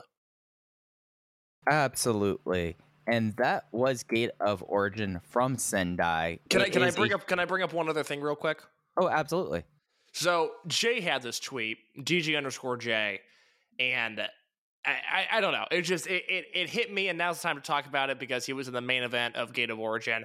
Jay pointed out a few days ago. He goes, Dragon Kid at age 47 just did five main events in five days, including two title matches, one of them a three way trios, an interpromotional dream tag, which was great, and a two out of three falls anniversary match where he wore his gear from 20 years ago when it didn't look out of place. The answer to this question is not predicated on is this a realistic chance of happening? But you and I know, we know what's up. In the same way that, you know, Masaki Mochizuki is another person who, you know, to, to lead into the question, he'll never be in the Observer Hall of Fame, but I want Mochizuki on the ballot just to vote for him. Should Dragon Kid be on the Wrestling Observer Newsletter Hall of Fame ballot? Yes, he. Uh, it, it is something where, on top of everything, uh, as someone who at this time does not have a ballot, uh, but does have an interest in accurate rep- representation of pro wrestling here, I think that it, we are entering a scenario where, more often than not, uh, there might be one Dragon System member of the Hall of Fame. And it's probably going to be Shingo Takagi, as we just have a home run from Adolis Garcia, making it 6 0 Texas Rangers bottom second. Wow. But uh, it's, it, is something where I think that there are a lot of people who, just because of who Dave talks to, uh, as we've experienced the last 15 months, who he doesn't talk to, that aren't getting full up and down shots. And I think Dragon Kid, especially for all of you Joshi fans, and I know we like to poke fun like this. If you want to talk about outside of Joshi wrestling, that genre, who is the most influential modern wrestler for that style, it is Dragon Kid. And that alone, I think we are talking influence. We're talking about someone who had back to back years as Wrestling Observer Move of the Year 24 years ago. And and that's not on top of his legacy, his his match his match catalog there. I think I'm talking myself into that. I think that he's a no doubter Hall of Famer, and that and that any wrestling Hall of Fame that does not have him in it is one lesser. Frankly, Well, yeah, it's just he's been a relevant wrestler in the scope of mainstream wrestling for 25 years now because they, again you go back to the move you know the, the dragon rana that you know certainly sold a hell of a lot of bootleg Toryumon tapes back in the day and inspired a lot of people he's the focal point of the blood generation versus do fixer uh, six-man tag from supercard of honor he's never been a main eventer, but he's consistently been not the one A star, but the one B star in this company for 25 years now. And you, more so than anybody, other than the wrestlers themselves, can speak to the influence that he's had, uh, you know, particularly in the Joshi scene. But also, I mean, Mike, how many stories do we hear of? I went to this Dragon Gate show and I saw Dragon Kid, and now I'm in the Dragon Gate dojo. That is the story of Dragon Dia, among others. It just seems like at some point he has to be rewarded for that in a in a large scale sense. And if we want to uh, further that point out, case, I think that you will look at wrestlers, and I think we're actually right now at this time because I know I, I, I, you talked them too. That there are wrestlers right now who openly say like, "Oh, I went to a show that either was like a Dragon Gate UK show or a DGUSA show, and I because I wanted to see Dragon Kid because I saw the clips of him online, and that got me into wrestling." It's not just one genre or one aspect of the scene. It is someone that I mean, he was on WCW Monday Nitro. He and and, and it's almost a shame that he was on it in his worst form in that way. But it, it it is something where, like, just to get to my overall point, I think that there is a school of Dragon System wrestlers that deserve an up and down vote. And if you are going to be a Hall of Fame that has a Japan category, there is a reality that if you even are someone who is negatively saying towards the Dragon System or Lucha S, that it, it is now the style that it dominates wrestling. It is the style that if you watch, turn on TV right now as we're recording and watch WWE NXT or AEW Dynamite Title Tuesday, it's not a evolution of territorial style. It's not NWA Crockett style. It's not WWF main event style Bruno Sammartino versus what other heel that they had brought into Madison Square Garden. It's it's Luchasaurus. And the person that more often than not I hear has like inspired people coming out of that style is Dragon Kid. And if you're going to have a Hall of Fame that's supposed to have Japanese pro wrestling and you don't have the person who probably is the greatest example of the predominant wrestling style in the world today, then your Hall of Fame is complete uh, failure. Yeah, I, I I'm kind of with you. But I did not anticipate me uh, basically saying that I w- that that Dragon Kid means a, f- a Hall of Fame is forfeit or not. But I, I look, I knew we'd, I knew we'd get there eventually. You do the show Yeah. long enough. yeah, you do the show long enough, and you get into October, and I'm going to have to say some things like that. I'm I'm just going to. Uh, that uh, I I want to touch on Buyuden for a second. Did you yeah, yeah, please. seeing it? Yeah, no, I watched the entire show. I loved it. So Booyah was before Korakuen on Thursday. Uh, what do you think of this trios match? This uh, rookies versus veteran, or these rookies versus rookies, Dragon Gate Future versus Noah Art. I came away with this match uh, just so I have the names correct of the Noah guys: Kai Fujimura, Taishi Ozawa, and Yu Owada versus Mochizuki Jr., Ryoya Tanaka, and Yoshiki Kato. It was a 15 minute time limit draw. I want them to run this this match across both these promotions on Monday Magic, on Prime Zone, wherever you have for like the next six months, because I think there's something there between these six guys. Oh God, yeah. I mean, there, this was awesome. This was, I went four stars on this because it was a 20 minute showcase primarily for Mochizuki Jr. And then you just had five other really good young boys in there. This is my kind of wrestling. Tanaka has made that step case. He has. This was the thing where we could see if he could scrap with that. Uh, other stuff on the show. Uh, Kagetora stepped in for Ryu Fuda to team with Hikaru Sato to defeat Punch Tominaga and Ryo Kawamura. It was a KO spot punch, went for a headbutt from Sato. Sato rocked him. He was out. Uh, Owarai Gate uh, Kikutaro loses to Lingerie Muto after both of them go down with bum knees, uh, and it's a title switch because this is a title done by fan acclaim. Uh, we have the tag team match uh, Noah versus Dragon Gate, Masa Kitamiya and Takashi Sugiura versus Don Fujii and Yamato. One day, Don Fujii and Yamato will get their act together. And then the main event, the uh, the the the uh, match that Jay was alluding to, Dragon Kid and Masato Tanaka of Zero One defeat Fujita Junior Hayato Michinoku Pro and Masaki Mochizuki. It it might be my favorite two hours of pro wrestling every three months. Uh, That, that's the thing. Th- this show in particular, this was the best of the three they've done this year. You can watch the show in probably 90 minutes. I mean, it flew by. Everything was good. The rookies trios match was great, and the the main event uh, was awesome. You know, it's another great match for Fujita Hayato. He's one of the 50 best wrestlers in the world this year. And just what a special pairing, you know, Dragon Kid and Tanaka versus Hayato and Mochizuki. It was it was what you would want it to be. It was everything you would think it would be. The chemistry be- between Hayato and Dragon Kid was awesome. Mochizuki and Tanaka have wrestled before it. It was awesome then. It's been awesome now. This it was a this was an awesome show. and like that match, uh, Dragon Kid is basically selling his ass off, and it, it's a different match for Dragon Kid that he had for the rest of the weekend. Where in the Triangle Gate matches, he never necessarily was the focal point. It was always Punch. He was kind of the star of the first fall of the two out of three falls match, but it very much became a Susumu match because it was about it was Susumu's anniversary they were celebrating.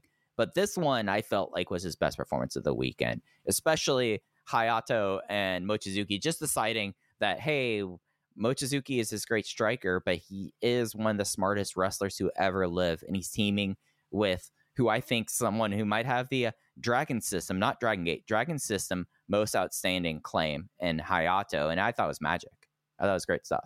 Uh, Hayato's just been so awesome this year. You know the stuff that he's done on these shows, the the match versus Yamato, and then the the times he's popped up on tape elsewhere. What a pleasure! You know that this guy, this guy, uh, there, there's a, there's there's a very real chance he, we could have lost him you know, a few years ago. Oh, and For him to be such a high level wrestler again, I, Jay mentioned it. I think during the Yamato match. That's just we, we don't talk about his story enough. It, it's one of those deals that for some reason wasn't aggregated and wasn't talked about by the right people. It's just an incredible story. And if he was wrestling, you know, five minute exhibition matches, it would be incredible. He's wrestling 15 minute main events and he's amazing in them. It's just so good to see. Yeah, and I would say that he's had the best UWF style match of the year as well versus Ito. Like he's someone that has just we don't talk about enough, and it's something that like you talk about the aggregators. I immediately went like, you know, all of like the the really like this is Japanese wrestling things. Like talk about Fujita Junior Hayato, someone who has like a fascinating life story even before talking about his first five his last five years. You know, like Yeah. his dad has his dad is someone with cerebral palsy like able to like le- to lead like the only that I know a wrestling promotion uh featuring people with disabilities in it in a prominent role like it, it like growing up with that becoming like a great uh freestyle wrestler training training with Kid Yamano- Yamamoto he is one of like the he's one of like the 25 most fascinating wrestlers alive easily I agree. And he was great here. speaking about UWF rules and speaking about I I I- did I was seeing if you noticed what what I laid down there with the Dragon System versus Dragon Gate thing. Mm-hmm.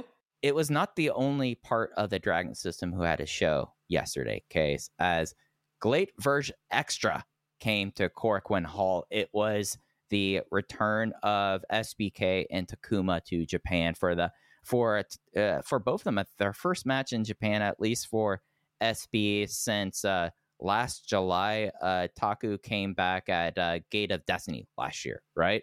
Yes. And then worked the Dragon Gate Noah show. That's right. So their first match against El Lindaman and uh, Hayato Tamura main eventing this GLEAT show. Uh, yeah, uh, it, it's uh, how do we talk about GLEAT at, uh, at this point, Case? Well, I think we mentioned 729 fans in the building. Yeah, and looking and, very. and I mean, you know, I, it just it's interesting. Like Gate of Origin, they shot it in such a dumb way because the hard cam there's like three rows of chairs and then the entrance, and you go, oh my god, nobody's there, and then you see the other side of the ring, and it looks like there's about 30 rows of chairs. They're just it just row after row after row, and you go, oh no, that's actually put some people in this building. Eh, This is one of those deals where the hard cam it looked decent enough for for GLEAT, and then you see the orange seats, and you just realize that that nobody's there, that nobody cares about this promotion. There's no stars in this promotion. Even you know, it's supposed to be Kaito Ishida versus Flamita. Flamita uh, broke something. I don't know if it was his nose or his hand or whatever he broke. So they do Kaito Ishida versus X. X turns out to be CIMA. Credit where credit's due. I thought they did a clever video of Flamita handing his mask to CIMA, who was off camera, and then CIMA comes out and you know gets the uh, the surprise entrance. I was expecting when CIMA came out, you know, the oh my god, you know, this is our guy pop, and that didn't even happen. I mean, CIMA was over, but he wasn't. I it, it wasn't like here's our hero, you know, here's the guy that pays the bills. It was just he was, you know, a more over wrestler on a show without a bunch of over wrestlers on it. So you have CIMA versus Ishida, which I thought was a fine match, and then Three and Lindaman half and stars, yeah, maybe. you know, it's whatever. And then Yeah. you know, Lindaman and Hayato uh, versus SB Kento and Takuma. And I guess I can get your thoughts on this ma- match right now. 18 minutes and four seconds. Lindaman and Tamura go over in the finish. What did you What did you think of it from an in ring perspective? Before we talk about the other factors, what do you think of it just from bell to bell? So uh, I, I'm gonna put all my cards on the table when when talking about these guys. Case you keep up with these two, especially their their work in Mexico, a lot better than I do. I w- when it's pointed out something and it, it's you and others like Mike, uh, th- there's this thing over there. Just uh, the people like you, you need to catch check this out. And I, I of course watch it. We talked about their Riot Lucha match a couple months back, but and day in day out, I have not necessarily been like that. But in ring wise, I felt like a massive regression from them, especially from Takuma. Did you feel okay, like that interesting. was I, I. I felt I felt the opposite. I felt really. I well, I not that they got better. I felt regression from Kento. I thought he was so unremarkable and so just a guy when his whole entire thing since his literal debut match was that he had this unique charisma and that he always stood out from the pack. He stood out amongst his peers. Th- he came in here. He had bad gear. He had a bad haircut. He had a bad dye job. And I thought Kento was completely interchangeable with any of the other interchangeable GLEAT members. The only thing that I have down as a note for Kento in this match, because you're absolutely right. Like, uh, although I felt like that that Takuma was sloppy in here, Kento, the only note I have from him doing is he did a a, a corner drop kick in his first move in the match, did the Yamato uh, hair appeal, and that was it. That's the only thing I had it. And after that hair appeal, I just really was like, man, you. Some choices were made No, in this match, and some choices were made Oh, over the last man. few months I- look, by I- them. uh, that that that that was something that at like while covering this thing like i guess over the last few months like holding out for them and i still do of course like i it, it, it is something in a situation that circumstances dictated things to play out this way and decisions were made but i come out of this like decisions being made in this very match make me think less of people you know like like that was the thing i was I came away with that like actually kind of like a bitter taste in my mouth towards SBK in a way. I was like, you didn't need to do that, and that that's just me though. No, I I mean that's the entire thing, you know. I, these these are my two guys. Anybody that's listened to the podcast the last two years knows. I mean, I I said Kento and Takuma would be a Kobe World main event one day. I think the world of these guys, but I think objectively, watching these two in this promotion, they lose their luster. They lose what's special because you go, what's okay, what's next? They wrestle T Hawk and Lindaman and maybe they win. And then and then and then what? You know, what did they do? At least in Mexico, where when they were independent, you know, post Dragon Gate, them getting fired from Dragon Gate, when they were just in Mexico, it was kind of like, okay, this sucks, but they can still be interesting. You know, they can still try to find their way in Mexico doing, a, you know, an invader storyline after getting fired from the promotion's rival. Not, you know, they, they didn't leave, they didn't secure the bag and go to GLEAT. They they fucked around and found out, and Dragon Gate had no choice but to fire their two biggest prospects, which they desperately did not want to do. But Kento and Takuma gave them no other option because they were too dumb to handle themselves in Mexico.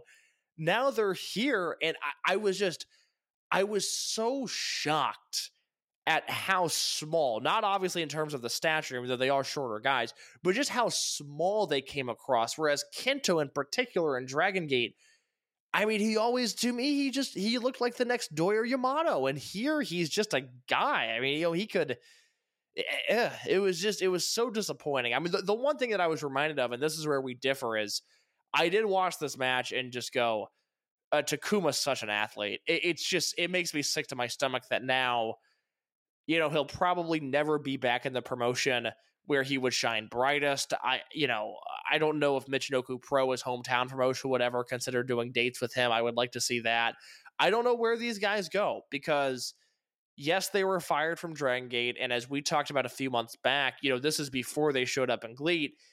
It was it, it was a deal where they they every party needed some time apart. You know, they they had to go. Dragon Gate had no other choice, but it was kind of one of those you know let's let's go see other people and then let's reevaluate our relationship. That is the vibe that we got from it.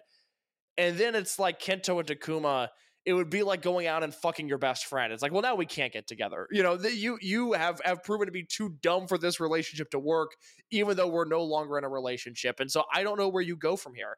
You know they did 700 fans to this show that was not only their return i mean this show was built around kento and takuma Kento's first match in Japan in over a year, but you also have T Hawk versus Shuji Ishikawa, and you do 729 fans.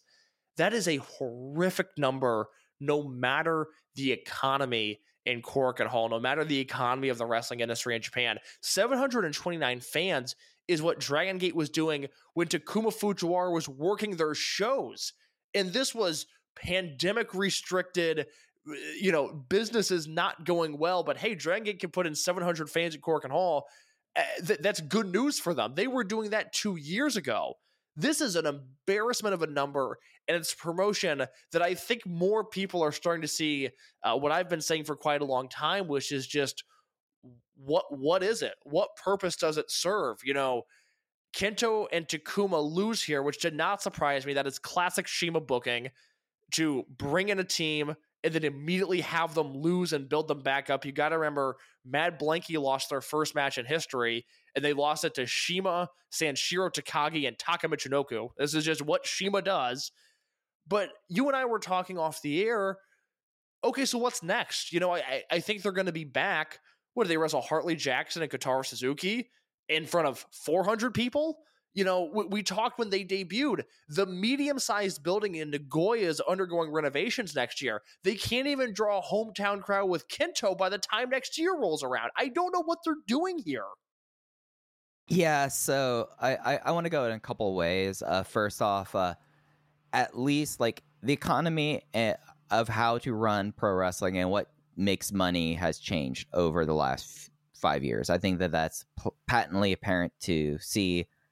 I do remember though speaking with someone a couple of years ago, like before COVID, about attendances, and the thing that they said for like for when I was like talking about Korakuen Hall with them was, you know, 800 is kind of the break even if you're at a nighttime show because they charge different for noon, afternoons, nighttime. It's about like that.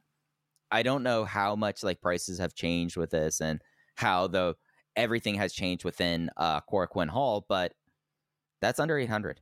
And at least back before, that would have been seen as a losing show.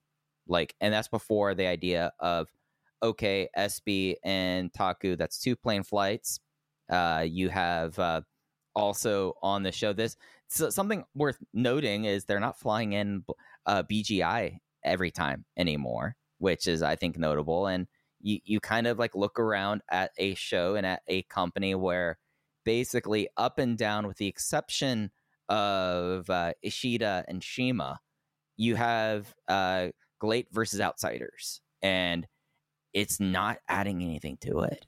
It's not doing anything. And to, to, to go back towards SB and Taku about this, like overwhelmingly, like, and, and it's something that like ultimately that I am sympathetic towards them. And I feel like it is something like with the way it is, like I constantly have to like remind people and talking about them and uh and about the scenario that we're dealing with with, with essentially two guys who are essentially United States college age guys. And with this and like all everything of this, like I keep on going back to God, that's an immature thing. God, that is like such a childish action or something like that. And that's kind of like how I feel like this all kind of played out to be because now it's yeah, they have to go wrestle Kotaro Suzuki and uh Keiichi Sato or uh Masato Kamino and uh what's his name? Kodama. Like there's this it, it is something that like you look at how this is. This is a promotion that does not draw, does not draw with outsiders, is only drawn when they brought in people from bigger outside companies with their own fan bases. And yeah, yeah. To, to, to be clear, not to cut you off, but just real quick, their best Korakuen number was a year ago on this show. It was just over a thousand fans, and it was Ishida's debut and Jun Kasai in the main event. And we all went around the room and said that is a good number, good for them. And now they are not even close to that. Right. So at a certain point, I just have to look at this and is this short term decision going to be worth it for them in the end? And at least from how things are looking, and no one, when you talk to people, case, does anyone have any sort of optimism towards GLEAT's future down the road? No, no one does. So it's completely a short sighted decision. No, I don't know. I, I don't know what they do. I mean, the, the thing that I started thinking about this week was if you're Kaito Ishida, what what are you thinking right now? Because you've now been in GLEAT for a year, and I I'm fascinated with this stat. I don't know if anybody else is. In the last year, meaning October through October, Ishida has wrestled a total of 37 times for GLEAT and All Japan. Those are the only two promotions he works. Last year, he wrestled in Dragon Gate from January through June, and he wrestled 71 matches in that time period. This guy doesn't wrestle anymore. He's not relevant anymore. GLEAT had something when he debuted. I look, I put the company over a year ago. I was like, my God, they rated Ishida and it worked. Now, again, I you know, I, I won't get into it, but uh, it, they rated Ishida and it worked. He came across like a star, and then they ran that November Korakuen show and turned him heel, and it was a lot like Minoura's uh, Dreamgate debacle last year. You were just left with this uneasy feeling. You went, mm, that wasn't that wasn't right. That that doesn't make me excited. And they've never they've never recovered from that. And now, again, you know, just I mean, tell me. I mean, Mike, if you're if you have the pencil, if you're given GLEAT's booking, what's your you, you get SB Kento and Takuma, let's say Tokyo Dome City Hall at the end of the year. What do you do with them? I do I have to book them as if the show yesterday happened? Yes. That's the problem. Because like you can't like like you can't have them around the Infinity division because you don't have enough shows to build them up there to like do that. And do you want to go invader to invader off the Sato ones you don't want to do that? So like they don't have much value as a tag team to this promotion. Like that's that's the wild thing. They've completely killed their their value in one night because the the best thing to do with them is to split them up and have them in singles matches, right? Like I think honestly, I think you would do like SB Taku Series 1 SBK versus Linda, uh, Series 2 Takuma versus CIMA. Those that, that those are the most interesting thing for those two. And that's not the best thing long term for for GLEAT to do that. Like the best thing long term for GLEAT to do is to stop booking around CIMA's whims and stop hiring ex Dragon Gate guys and focus on your homegrowns. I wouldn't be surprised if they do SB versus Taku in a singles match. That just doesn't that just seem like it's very possible. Yeah, and that's like even worse. Yeah, because then it's cold. Like who who gives a shit? You know, I don't even want to see that. Yeah, and like I was operating at least part of like this is my own personal belief. I think I spoke I, I spoke to Case about this off air. The, the the first thing that it reeked to me when they came into and they invaded was oh, I wonder if uh, SB sponsors basically said we're not paying for you to hang out in Mexico anymore. Yes, and that was something you notice. He did not come out with any sponsors on his gear. He came out in all white gear that looked awful, mm-hmm. and uh, makes me wonder. I I am uh, awaiting a response on uh, a similar question to the thing you just raised. I, I don't know. I don't know at this time. I don't have an answer, but I, am awaiting I was I was kind of hoping to see if uh, something was going to trickle into my inbox here as we were recording. I don't think it's going to happen, but yeah, look, it wasn't it wasn't a great debut. You you brought up something interesting to me off the air when we were talking about this earlier this week. That okay, they got Ishida, and they got Kento and Takuma, and they haven't been able to get Eita, and they and more importantly haven't been able to get Doi. And I raise the point to you that if GLEAT was able to coerce Doi into leaving what seems like a cushy deal with Dragon Gate so that they could do him and Yoshino as a tag team one more time, one, does that Korakuen Hall show crack a thousand fans?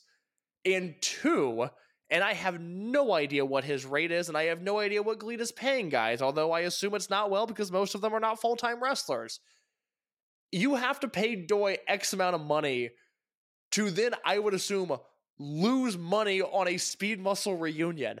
Like they I just don't know where this promotion goes. They have so much talent, none of them are over. I always say it's the first one-sided war in wrestling. GLEAT wants to put Dragon Gate out of business. Dragon Gate just wants to ignore them. They have nobody they want. And Ishida is not going to be welcomed back.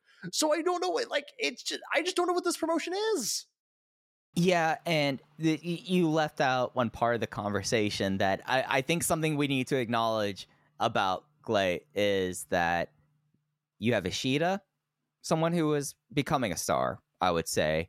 You have T Hawk, who never be- who never became the star they wanted him to be. El Lindaman, who I think we all acknowledge that's a miss, but we all oh, knew. Look, he was a mid card guy in Dragon Gate, and I've I've said since the start that the the absolute, object, undeniable positive of GLEAT is El Lindaman became a star, and he became the star that I thought he could be, at least in terms of presentation. Right. So you had El Lindaman, Yamamura, which we have not talked about Ugh, Takahiro I, I- Yamamura. I don't want to. Yeah, yeah, yeah. Uh, uh, al- although I'm pulling for Issei in that, by the way. I know he's going to lose, but I'm pulling for What, Issei what's in the that. match they're doing? Uh, So this is at Tokyo Dome City Hall. What what are they doing? so after the uh after the Ishida match, uh, Ishida calls out Takahiro Yamamura, who last month announced that his return will be at Tokyo Dome City Hall at the end of the year. And because of Ishida and Yamamura being partners since 2014, Ishida is like, I would like to be your return opponent. I'm the person who you're obviously closest with, so you should have the match with. Issei Onizuka comes flying in here and takes out Ishida and, and essentially says, fuck you, dude. I've known him since high school. And now we're getting uh, Issei Onizuka versus uh, Kaito Ishida to see who gets the right to uh, help uh, Takahiro Yamamura in his debut, in his return, his second return. God, what a what a waste of time. Yeah, I mean, look, Uh, but like sh- th- th- so- that's the greater point I, I was trying to make. There is like they have all these people here who who aren't stars when they weren't able to get Eita or Doi when they went freelance. That's just the, the gig was up with GLEAT then. I mean, really. here, here's the startling thing: is they're gonna put Yamamura. You know, I'm sure the brains there are going. Well, okay, Tokyo Dome City Hall. Yamamura's returning. That's that's a, a bankable match. People are gonna buy tickets for that. Are his, they? hi- well, that's my thing. His first injury was in October of 2017. It was Maximum versus Overgeneration. That's where he got hurt. Main event of this show. This was Hakata. It was a Hakata Star Lanes, which should put it into perspective anyway. Main event of this show was Shingo T Hawk and Yoshida versus the Jimmyz. Jimmy Kondo Susumu and Masaki Mochizuki. That's how long ago it was that Yamamura got hurt the first time. And then he came back and he worked four matches for Wrestle One in 2019. And it was April of 2019. And again, Wrestle One, just to put things into perspective, that is the last time that he wrestled. And even that was four years ago. You have to be either Takahiro Yamamura is what got you into wrestling and what got you out of wrestling to buy a ticket, or you are already involved because you're either a CIMA guy or an Ishida guy or this weird perverted over generation guy, and GLEAT would hypothetically already have your attention that way. Yeah, like that's the thing. Like, are they trying to get like Yamamura's friends he DJ'd with to buy tickets? I don't think you need to go that far to make that happen. Probably say, "Hey Yamamura, if you want to perform here, we need you to sell some tickets." You know? It's just bizarre. Yeah. It, it, you know, look, I. I'll, I'll give the spiel a few more times. I apologize. You know, you, I, I don't, I don't feel right about him wrestling. He's lucky to be alive, and I also just don't think he means anything to the scope of this promotion. You know, it's just, it's bizarre. Yeah, and it's something where, like, again, when you look at this uh, Cold War, because that's what this essentially is, it's a Cold War being fought on one side. If they were actually going to have anything that was going to try to compete and put Dragon Gate out of business, which seems to be the idea, they did not. Uh, they did not seize the opportunity when they could have, and that tells me a lot about them in retrospect. Well, look at this show on the 9th.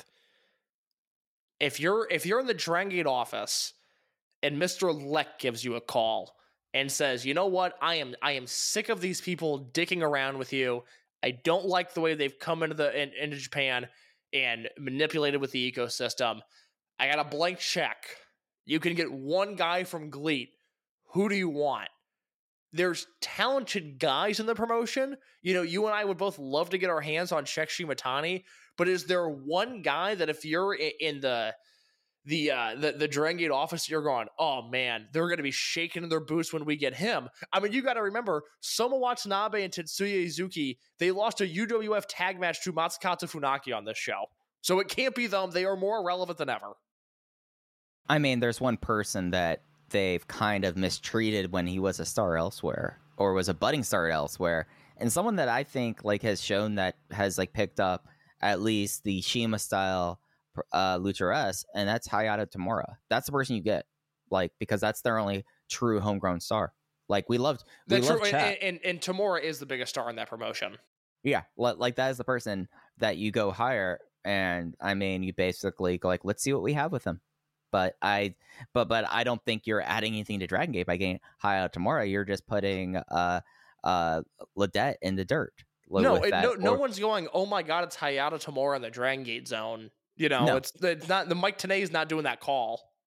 No, no, Jay is not jumping up and down. I'll, No, I'll, I'll say no, that no, much. No, Jay, Jay's got to text somebody and go, "Who's that?"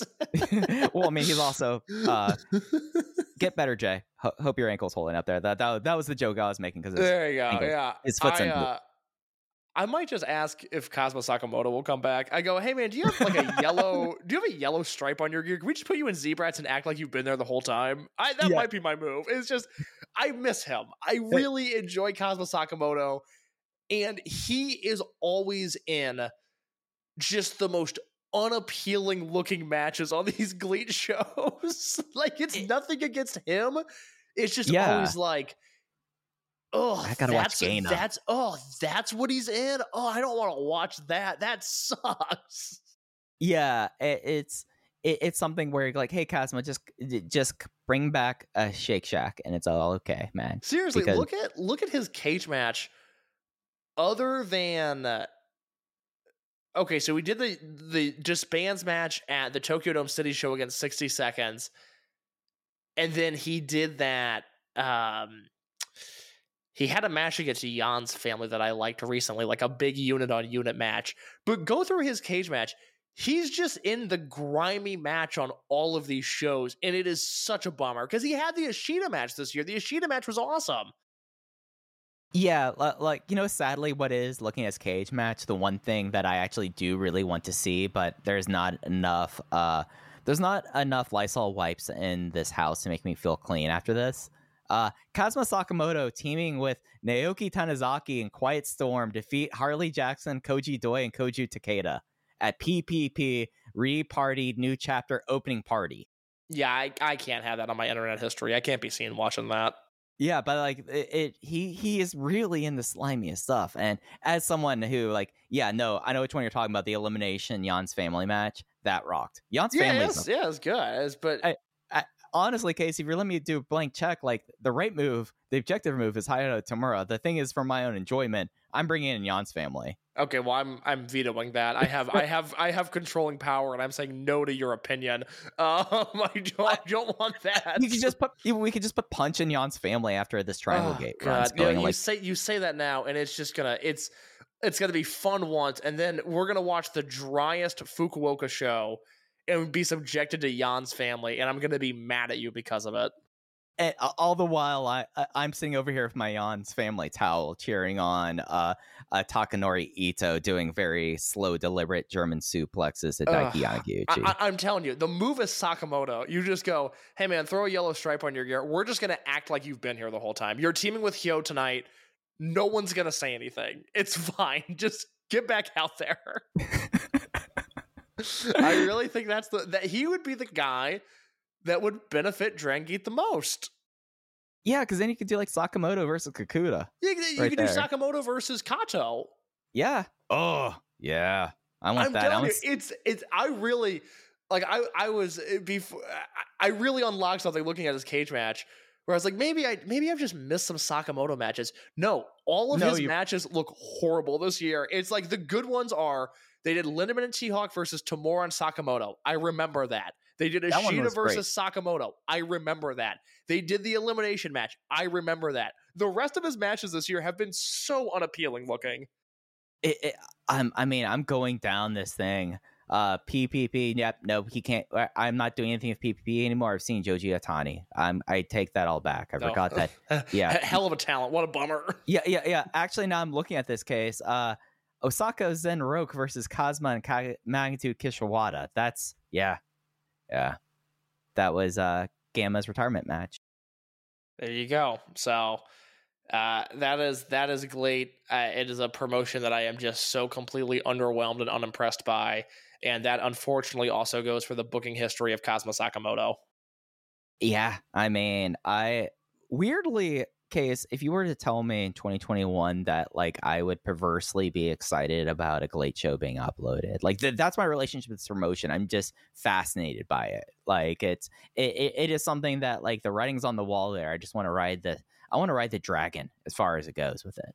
But like it's just one of those things like walking away from that show. Like, T- does T Hawk get anything out of this promotion? Well, it's a it- it's a place that makes him a star. Does Yeah, well, well T Hawk does. Yeah, absolutely. Yeah, yeah, yeah. Because where would T Hawk be working? But uh, it, it it it's just like SB Taku. I just I, I just come away just like to kind of put a bow on it, like the return of that. Like you just come out of it. Like was the match good at the end of the day? Yeah, it went four on it. Like it was good, but I'm just but the vibes and how much bummed I am coming out of that show does not make up for a notebook match. No, I even thought the main event between T Hawk and Ishikawa was good, but that match also could have happened in All Japan. It's irrelevant here.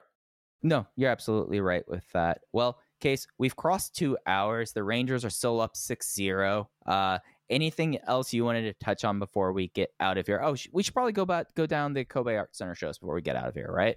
Yeah, yeah, because there's two this weekend, right? Yeah, that's right. They have two shows coming up at Kobe Art Center, the 14th and the 15th. They are, uh, uh, we have a 6 p.m. local time start on the 14th. That's 5 a.m. on the East Coast. And then a 1 p.m. start time for the Sunday show. That is midnight on the East Coast. That's only 11 o'clock for us, Case, there. That's a little. That, that- that's a little uh, Saturday e- or Sunday evening, Saturday evening show. Uh, getting t- through the show, starting off with the card on the 14th opener, Natural Vibes versus Gold Class, uh, Big Boss Shimizu, Strong Machine JUT, uh, Minoura, Benkei, and Hulk. Uh, Eita and Takashi Yoshida versus Shachihoko Boy and Problem Dragon. And then we have Kung Fu Masters, Jackie Funky Kamei, Jason Lee, Ho Ho Loon versus Z-Brats, Shun Skywalker, Kai, and Hio. Yoshiki Kato's single match series number two. He gets Yamato on the 14th. Match five, Dragon Kid and Punch Tominaga versus Luis Mante and Naruki Doi. And then we have uh, D Courage versus M3K, uh, Masaki Mochizuki, Susumu Mochizuki, and Yasushi Kanda. And the main event for night one, KZ versus Ishin.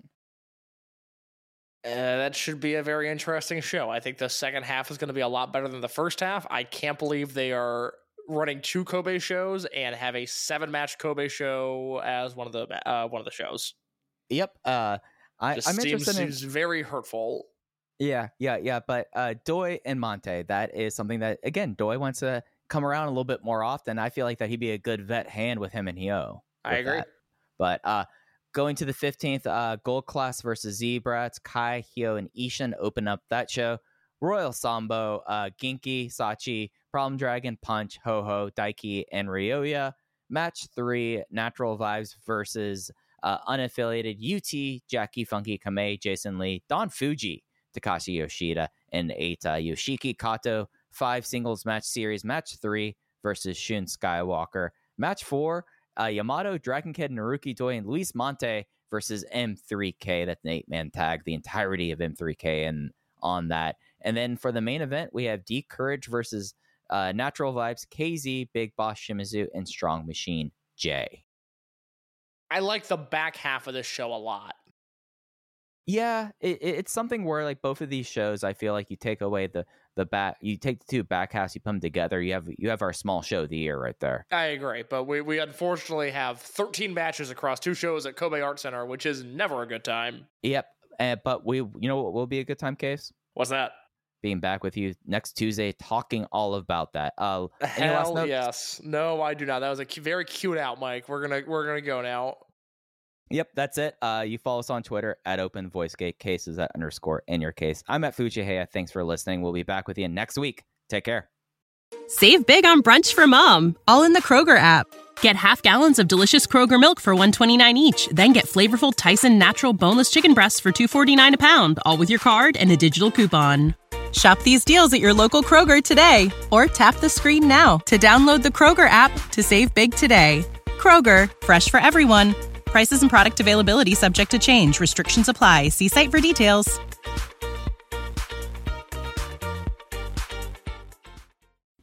Cheering at pro wrestling shows in Japan is back, and 2023 is already shaping up to be a big year in the history of pro res. That's why you should listen to the Emerald Flow Show. From the Royal Road to the Green Mat, Paul and Gerard take you into the world of All Japan Pro Wrestling and Pro Wrestling Noah. Not only do we analyze events, but we examine business, who is getting over, what angles are working or not. Occasionally, we take a look at other Japanese promotions like DDT and Zero One. So if you're looking for more coverage of the world of Japanese wrestling, check out the Emerald Flow Show on the Voices of Wrestling Podcast Network, available on all of your favorite podcast apps.